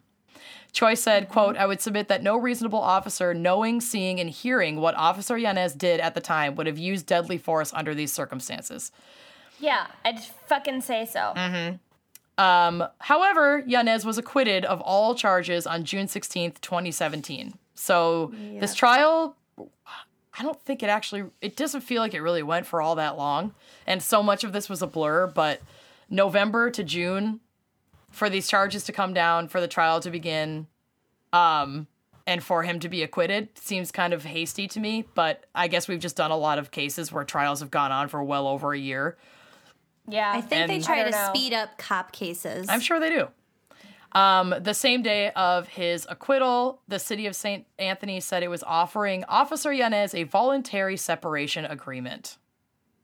So he so was like a no fault firing, Yep. basically. Yep, given the option to resign with, um, I believe, a uh, like a severance, so that he could go Okay. work somewhere else, but that he was no longer welcome to work for the St. Anthony Police Department. And throughout the trial, was he? He was on paid leave. Paid leave. yeah. Yeah. Yep. He was on paid leave. Jesus. Um, so a little bit about Philando Duval Castile. He was born on July 16th, 1983. Uh, he was 32 years old at the time of his death. He was born in St. Louis, Missouri. He graduated from St. Paul Central High School in 2001, and he worked for the St. Paul Public School District from 2002 until the day he died. Uh, Philando began as a nutrition services assistant at Chelsea Heights Elementary School, so he worked in the cafeteria there. Um, he also worked in the cafeteria at Arlington High School, which is now known as the Washington Technology Magnet School, so I guess they've just changed their curriculum there. Um, He was promoted to nutrition services supervisor at J.J. Hill Montessori Magnet School in August of 2014. Prior to the shooting, Philando had been stopped by the police 52 times for minor traffic violations. Jesus My fucking God. Christ. Yep. Some of which resulted in his arrest. Uh, I think some of them were, and I mean, I'm I'm not hundred percent sure, but I think some of them were like petty marijuana offenses, basically just for having like a small amount of marijuana on him. And he was full on arrested. Right, and he was arrested. But I, I mean, to be, I'm not justifying any of this, but m- marijuana was recently de- decriminalized in the state of Minnesota, so it's very possible that like those arrests were legit. Were but right that doesn't, before. yeah, and mm-hmm. that doesn't, but that doesn't discount the fact that statistically, he's yet another person who's being fucking pulled over for driving while black. Like these ridiculous 52, times times. for bullshit traffic violations, basically, like excuses to pull him over so that they can feign some sort of probable cause to search his vehicle and find like whatever one fucking ounce or one he had in his pocket so he could like enjoy a mm. little fucking weed at the end of his day like I've been doing for most of my life. So Right. it's just as a, ridiculous. as a white woman, I have never been pulled over. I've been pulled over, but I've talked myself I've- out of almost every ticket I've ever been pulled over for. Parking tickets are different because I'm not there to be charming. But Yeah. Right. Yeah. The couple of times I've been pulled over, I was definitely speeding. But I also got out of most of those tickets, which is Oh, I've I've a privilege. sped. I've I've had cops like eye me, but not like Mm-hmm. you know pull out to actually follow me when I was clearly in the wrong and Mm-hmm. speeding. Like, yeah, thousand percent. Yep. I've. Ugh. So on the so night in question, unfair. So was pulled over again as part of a traffic stop by Yanez and an, uh, his partner, Officer Kauser, in Falcon Heights. Um, Philando and Diamond Reynolds were returning from a shopping from shopping at a grocery store. Uh, it was about to be his birthday, and he was getting a haircut. Uh, he had dinner with his sister. Um, he picked up Diamond from uh, their apartment in St. Paul. They went to the grocery store, and they were heading home. They had the baby with them. Um, A St. Anthony police officer patrolling Larpenteur Avenue radioed to a nearby squad that he planned to pull over the car and check the IDs of the driver and passenger, saying, quote, the two occupants just look like people that were involved in a robbery. This is a quote Uh-huh. from this Always from this dispatcher. It's never true. The driver looks more like one of our suspects just because of the wide set nose. I couldn't get a look at the passenger. So literally said the two occupants look like people involved in a robbery, and in the same breath said I couldn't get a look at the passenger. So this is blatant racial profiling. Yep. Yeah. They- they- they faked- nose. They faked it as a routine traffic stop to run their IDs because he thought maybe they look like people who were involved in a recent robbery. What he thought was there's two black people in a car, we're pulling them over, period. Yeah. Mm-hmm. So the stop took place on Larpenteur Avenue at Fry Street, just outside the Minnesota State Fairgrounds, at about 9:05 p.m. Uh, they were riding in a 1997 white Oldsmobile, and Philando and his girlfriend and his daughter were all in the car again. Um, Philando was driving. Uh, Diamond was in the front passenger seat, and their baby was in the back seat. Well, it's not. It's her baby. Sorry, it's she is not his child. Um, Quote, according to investigators, Yanez approached the car from the driver's side while Kauser approached it from the passenger side. So there was an officer on each side of the vehicle. Oh, I didn't know that. Okay. The police dash cam shows that 40 seconds, 40, 40 seconds elapsed between when Yanez first started talking to Philando through the car window and when he began to shoot him. Less than a minute. seconds? 40 seconds. Yeah. Unbelievable. I According- saw something recent. It was, I think it was a quote from somebody not uh, like outside of the country, but a very good point. If we're hiring police officers who fear for their lives that easily, Mm-hmm. why the fuck are we hiring those people to protect us? Like. Yep. Police officers shouldn't fear for their lives after 40 seconds of interacting with a man who's buckled into his car with a child Yeah. in the back seat. yeah. and following complying with the law complying Yeah. every fucking step of the way Yeah. um so 40 seconds elapse and uh yanez fucking murders him in the car uh, according to the dash cam, after Yanez asked for Philando's driver's license and proof of insurance, Philando gave him his proof of insurance card, which Yanez appeared to glance at and tuck in his outer pocket. Uh, Philando then calmly informed Yanez, quote, Sir, I have to tell you that I do have a firearm on me and there's Star Tribune description of the next 13 seconds of the audio, and these are quotes from there. Uh, before Philando completed the sentence, Yanez interrupted and calmly replied, "Okay." and placed his right hand on the holster of his own holstered weapon. Yanez said, Okay, don't reach for it then, don't pull it out. Philando responded, I'm not pulling it out. And Diamonds also said, He's not pulling it out. Yanez repeated, raising his voice, Don't pull it out, as he quickly pulled his own gun with his right hand and reached inside the driver's window with his left hand. Diamond screamed, No. This is really hard for me to read, I'm sorry. Uh, Yanez removed his left arm from the car and fired seven shots in the direction of Philando in rapid succession. Diamond yelled, You just killed my boyfriend. Philando moaned and said, I wasn't reaching for it. These were some of his last words. Diamond loudly said he wasn't reaching for it. Before she completed her sentence, Yanez again screamed, Don't pull it out. Diamond responded, He hasn't.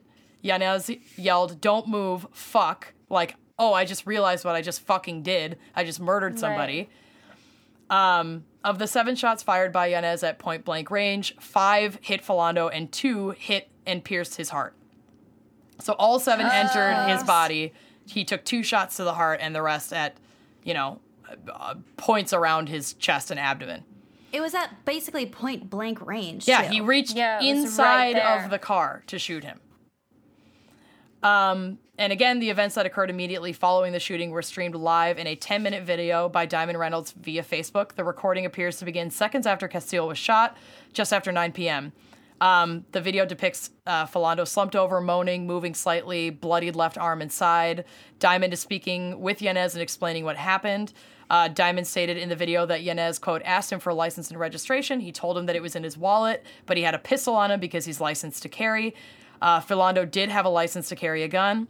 Uh, Diamond further narrated that the officer said, Don't move, and Philando was putting his hands back up. The officer shot him in the arm four or five times.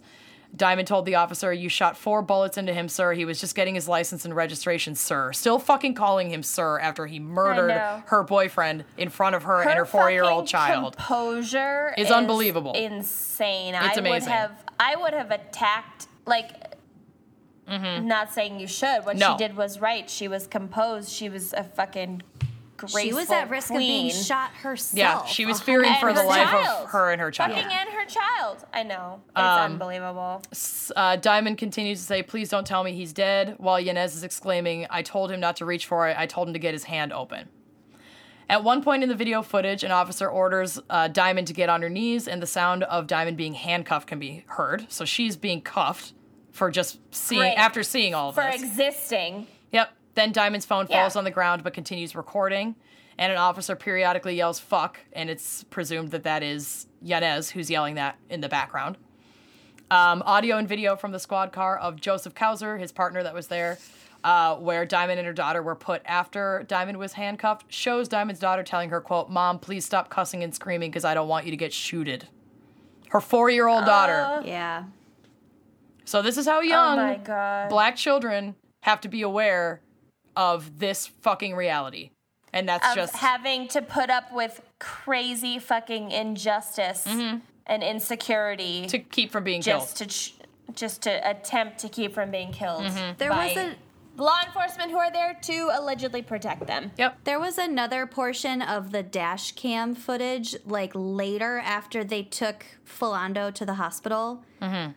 And there's an officer that comes onto the scene and is like trying to console Yanez. And he's like, don't worry about it. Don't worry about it. Basically saying, like, you're the cop in this situation. They're not going to touch you. And it is Great. sickening. Yep. It's fucked up. Um, so Reynolds reported that the police had treated her like a criminal, like it was her fault um, that she was present during this exchange. And She was a passenger in a Yep. routine traffic stop in which her perfectly innocent boyfriend was murdered Mm-hmm. Yep. and she was cuffed. Yanez's partner, John Kauser, called in the shooting. Um, he reported that there were shots fired. He gave their location, uh, said that all the officers were safe, uh, and that one suspect needs medical treatment. Um, Diamond reported that the officers, yeah, suspect, still, still referring to him as a suspect. Um, Diamond reported that officers had failed to even check Philando for a pulse to see if he was breathing. They didn't give him any kind of like first response medical care. They just basically freaked out and waited for an ambulance to arrive die. and let him die, Let him die. in the car. Um, So, the Minnesota Bureau of Criminal Apprehension was the lead agency in charge of the investigation. Uh, two days after the shooting, Ramsey County Attorney John Choi called for a prompt and thorough investigation into the shooting. Um, he said that he had not determined whether he would use a grand jury, and that was a whole fucking thing. Uh, but stated that if either a grand jury or prosecutors in this office determined that charges were appropriate, he would prosecute this case to the fullest extent of the law. We need to come together as a community, law enforcement included, to improve our practices and procedures so we don't experience any more of these tragedies ever again. So the fucking, you know, blanket statement from the city and they start their investigation. Um, and it actually was pretty landmark for Yanez to be charged with those charges. Mm-hmm. Um, And I mean, as someone who followed this case very closely and like protested heavily after this shit went down, um, that was a little bit of hope that those charges had been brought on that officer because this is in the wake of so many other needless shootings of especially young black Yeah. men in this country. Of people, of officers who weren't even indicted. Mm-hmm. So he was charged with second degree manslaughter and two counts of dangerous discharge of a firearm. Um, but Choi stated that to justify the use of deadly force, it is not enough, however, for the police officer to merely express a subjective fear of death or great bodily harm. So fear and being afraid does not mean you're allowed to kill someone. It's basically what Especially that means. when you're a cop, Nope. not when you're a fucking cop. Correct. Yeah, that's your job. Yep. Your job is to be afraid and keep your head about Mm-hmm. it. This continues on to say unreasonable fear cannot justify the use of deadly force. The use of deadly force must be objectively reasonable and necessary given the totality of the circumstances. Based upon our thorough and exhaustive review of the facts of this case, it is my conclusion that the use of deadly force by Officer Yanez was not justified and that sufficient facts exist to prove that to be true. Accordingly, we filed a criminal complaint this morning in Ramsey County. So this is the prosecuting uh, lawyer. In his press The conference. officer also could have very easily killed Diamond. Yep. Firing Or the at that baby. close Could have killed the child. Could have killed anyone in Could that have car. killed the partner. Could have killed, yeah, all of them. Mm-hmm. Yeah. Mm-hmm. She Shit panicked ricochets. and shot bu- wildly. shots go mm-hmm. through human flesh fairly easily. You've got nothing but a fucking person and what a foam core fucking car vehicle seat between Philando and a four year old baby. Are you kidding me mm-hmm. right now? With the with the mm-hmm. gun inside of the car. The officer didn't shoot from outside of the car. He reached in the window and mm-hmm. shot him. Like that's super fucked. Super fucked. Um, the prosecutor Choi noted facts not consistent with a justified fear of Philando, namely that Yanez's partner, Officer Kauser, who was standing at the car's passenger window during the shooting, quote, did not touch or remove his gun from its holster at any point until after shots were already fired. And that in his answers to questioning by St. Anthony police officer uh, Tressa Sun, Sund, Sunde, I don't know how to pronounce that, I'm sorry, immediately after the shooting, Yanez stated he did not know where Philando's gun was. So he hadn't even seen the weapon. Yeah. He was- knew it He existed. just freaked out. He only no knew it existed reason. because fucking Falando lawfully told him. Yeah. Oh my god. Other things that Choi noted Philando was not resisting or fleeing. There was absolutely no criminal intent exhibited by him throughout this encounter. He was respectful and compliant based upon the instructions and orders he was given. He volunteered in good faith that he had a firearm. Okay, which is beyond what the law requires, so he didn't even have to say it. And he said it mm-hmm. anyway. And he wasn't even speeding. Nope. There was no traffic violation. It was purely a matter of racial profiling. He was Yep. being black. That's to continue, it. he emphatically stated that he was not pulling it out. His movement was restricted by his own fucking seatbelt. He was accompanied in his vehicle by a woman and a young child. Philando did not exhibit any intent, nor did he have any reason to shoot Officer Yanez. In fact, his dying words were in protest that he was not reaching for his gun. According to the author and former FBI agent Larry Brubaker, who has written two books on officer involved shootings, quote, this is the first time an officer has been charged for a fatal shooting in Minnesota in more than 200 cases that spanned over three decades. Oh, well, that's something to fucking dig into. Jesus Yep. Christ. and he was still acquitted, so good job. Yep. The trial of Geronimo Yanez began May 30th, 2017, under Judge William H. Leary. On June 16th, 2017, Officer Yanez was acquitted of all charges. He had been charged with manslaughter and reckless discharge of a firearm, as we know. Um, after only five days and more and just about 25 hours of deliberation, the jury decided that the state had not met its burden for con- a conviction. Yanez would have faced up to 10 years under Minnesota law if he had been convicted, which is still too few, but whatever. The jury that determined Yanez's fate consisted of seven men and five women. Two jurors were black. Two jurors were black. Mm. Mm. Following the acquittal, a jury member told the press that the specific wording of the law regarding culpable negligence was the main factor among many leading to the verdict. I remember there being a lot of think pieces at the time about why the only reason this officer was even indicted was whereas all the other 200 were not Mm-hmm. in the past was because he was also of color Correct. being Yeah. latino I Yep. remember those. yeah Which, again, for me, just reinforces that uh, this is a systemic police issue. It's not just, you know, fucking puffy black men or white men being afraid of black men. It's like it's it spans across the entire system of teaching our police how to handle these situations.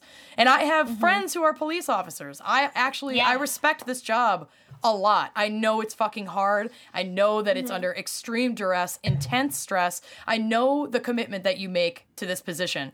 But that doesn't mean you can't be constantly striving to be better so that you're actually fucking serving your community.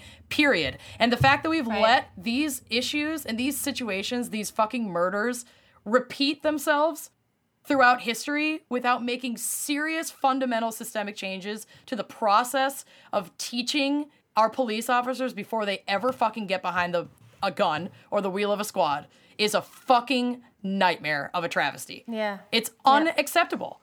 It pisses me the fuck off. Profession, any other profession, if your actions led to the death of somebody, Yeah. either under your employ You or fuck up with a otherwise, forklift and you're never working, you're never You- licensed to operate that again. or you You're- go, and or you go straight to fucking jail. Yeah, it's like I don't know.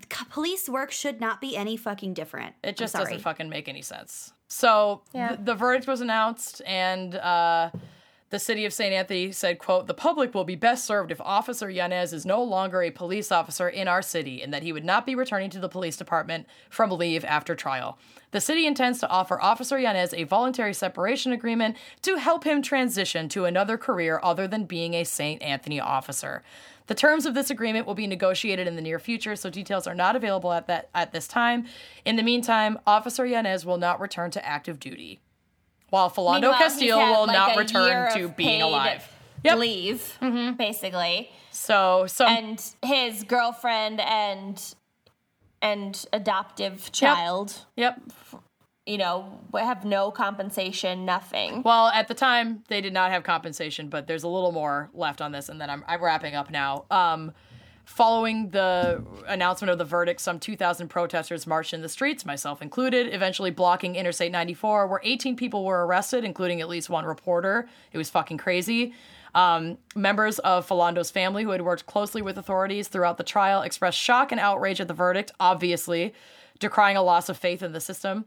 Although they had earlier discussed a federal civil rights lawsuit, on June 26, 2017, the family released a joint settlement with the city of St. Anthony, announcing a settlement worth $2.995 million. So they were going to go to court, and the, law, the uh, St. Anthony, the city of St. Anthony, settled with them for almost $3,000 $3 million, dollars, which is, you know, I, I that shit fucking pisses me off. Like they deserve compensation, but I hate that we live in a the system The terms of the settlement are private right yeah. and but also like we live in a system where this fucker killed someone and goes free and then this is like a price that's attached to a human life and now the state the city is just like okay it's over Yeah. and that It's just taxpayers gross. paid that Mm-hmm.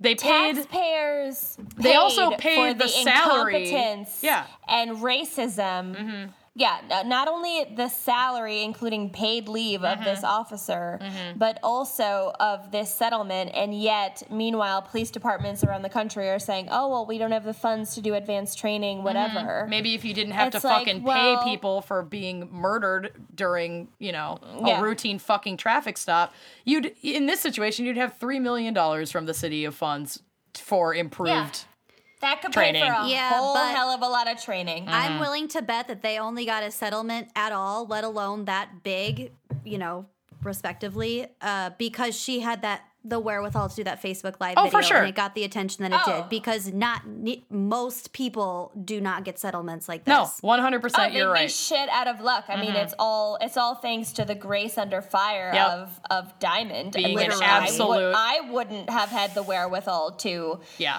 She's Pull a out fucking and that. absolute like sorceress queen. I don't even I yeah, I, I'm speechless when I think about her because I'm in It's awe of her completely. She Um, also gave an incredible speech. Like a, f- it was later. Was it at his memorial? I don't know. It was the most incredible. She's Mm-hmm. amazing. Yep, and uh, her. Philando's mother is also a very just brave. Like, so many statements from all of, es- especially the women, the very like strong fucking women in this family who stepped up and really used their voices to to talk openly about what was happening here. Even though this is honestly had to have been the most devastating thing this family has ever gone through.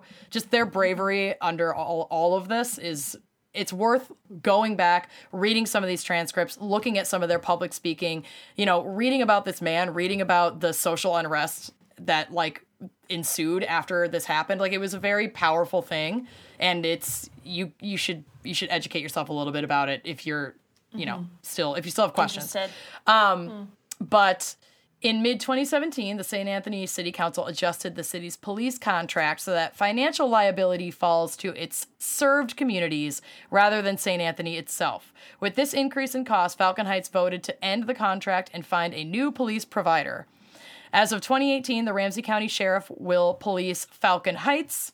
The 2017 Falcon Heights City Council election centered on how the city should be policed. So it sounds like they moved funds, did some voting, put Falcon Heights under an umbrella precinct of police Yeah. force so that now they are not like so fiscally responsible for their own police force. And that could be directly as a result of well, no, it was St. Anthony who paid out that settlement, so I don't know. But I don't know. It just seems like a whole lot of fucking money and hierarchy that's being moved around instead of being funneled into actual you know, Solving training. solving of the issues. Yep. So Yeah. that's my case. Let's all go Okay. cry Good for an job. hour. Talkspace. Yeah. Did we remind yeah. you about Talkspace? Oh my god. At least Oh we my have all these wonderful people to thank and special thanks who we love and appreciate. So let's just get Yeah. into that head There head are there are good people in this world still, and one of them is Emily Anderson. yes. Thank you for your support, Emily. Yes, Emily. Followed by Lisa and Sam of the I Shake My Head podcast. Thank you so much. I love pods helping pads. Yes. Yeah. Pod, Pod love. Pod love. Shannon Jones, thank you so much for your Not donation. unusual to be loved by Shannon. By Jones. Shannon Jones. Also, shout out to Tristan Stanton. Mm-hmm. You sound like you would fit right in with my case. Superior Prince. Your serene, Serene highness, Prince. Tristan Stanton. Oh, and Natalie Cress, you're like a fresh, crisp watercress salad. So nourishing and supportive. Thank you so much. Katie Mendez, hopefully not of the Mendez Menendez, brothers. Oh, God. It Distant relation. Thank you. Oh my god. And shout out to Morgan, aka the Inkling Girl, Yes. who increased from $2 a month to $5 a month. We have an inkling that you're amazing. I'm staring at some of your artwork right now. Yes, me too. Love it. Uh, it's my turn.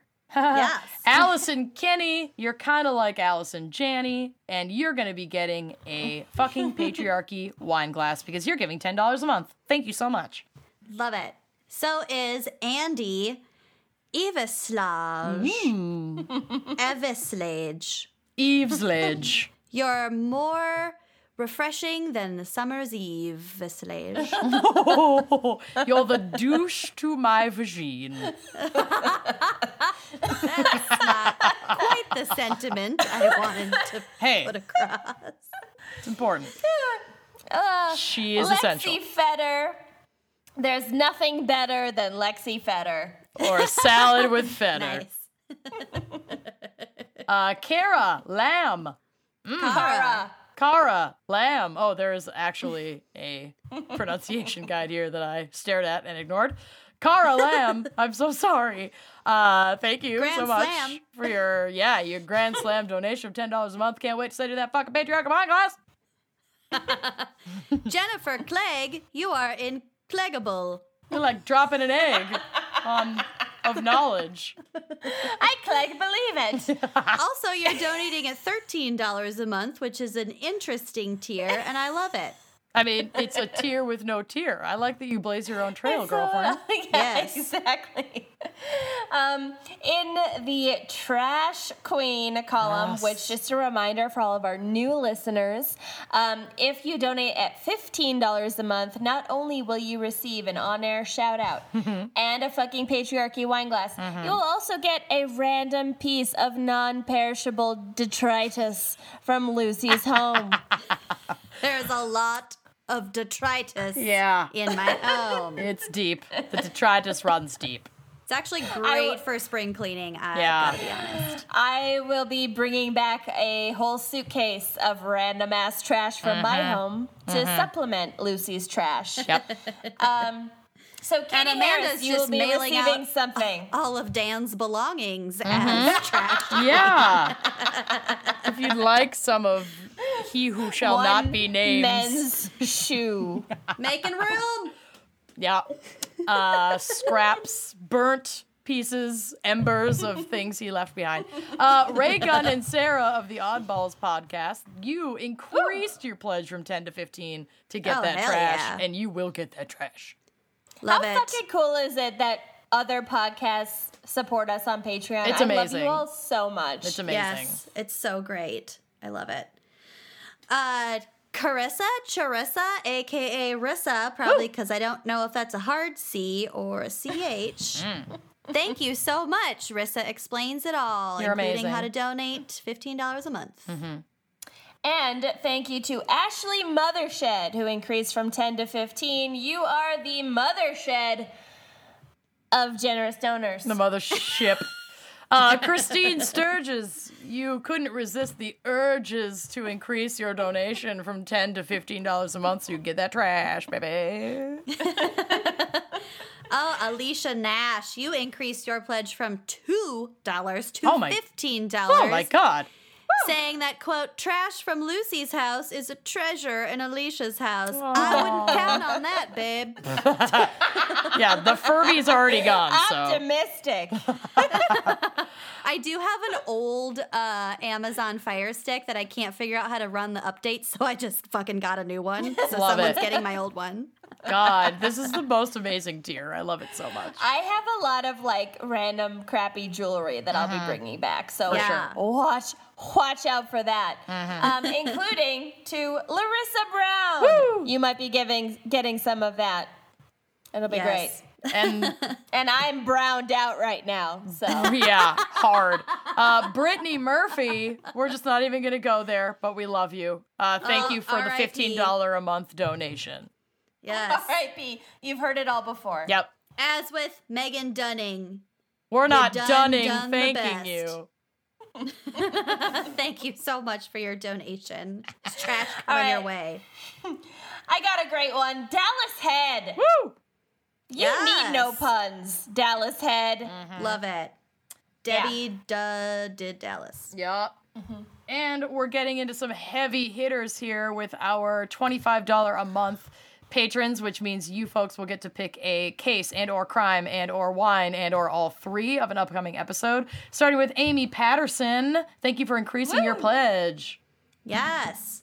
Ditto for Pam Urquhart, donating at $25 a month. And Pam would also like to shout out her most smartest sister, who introduced her to wine and crime, Laura Tyree. Thank you so much to both of you. More smartest. We love evangelists of the show.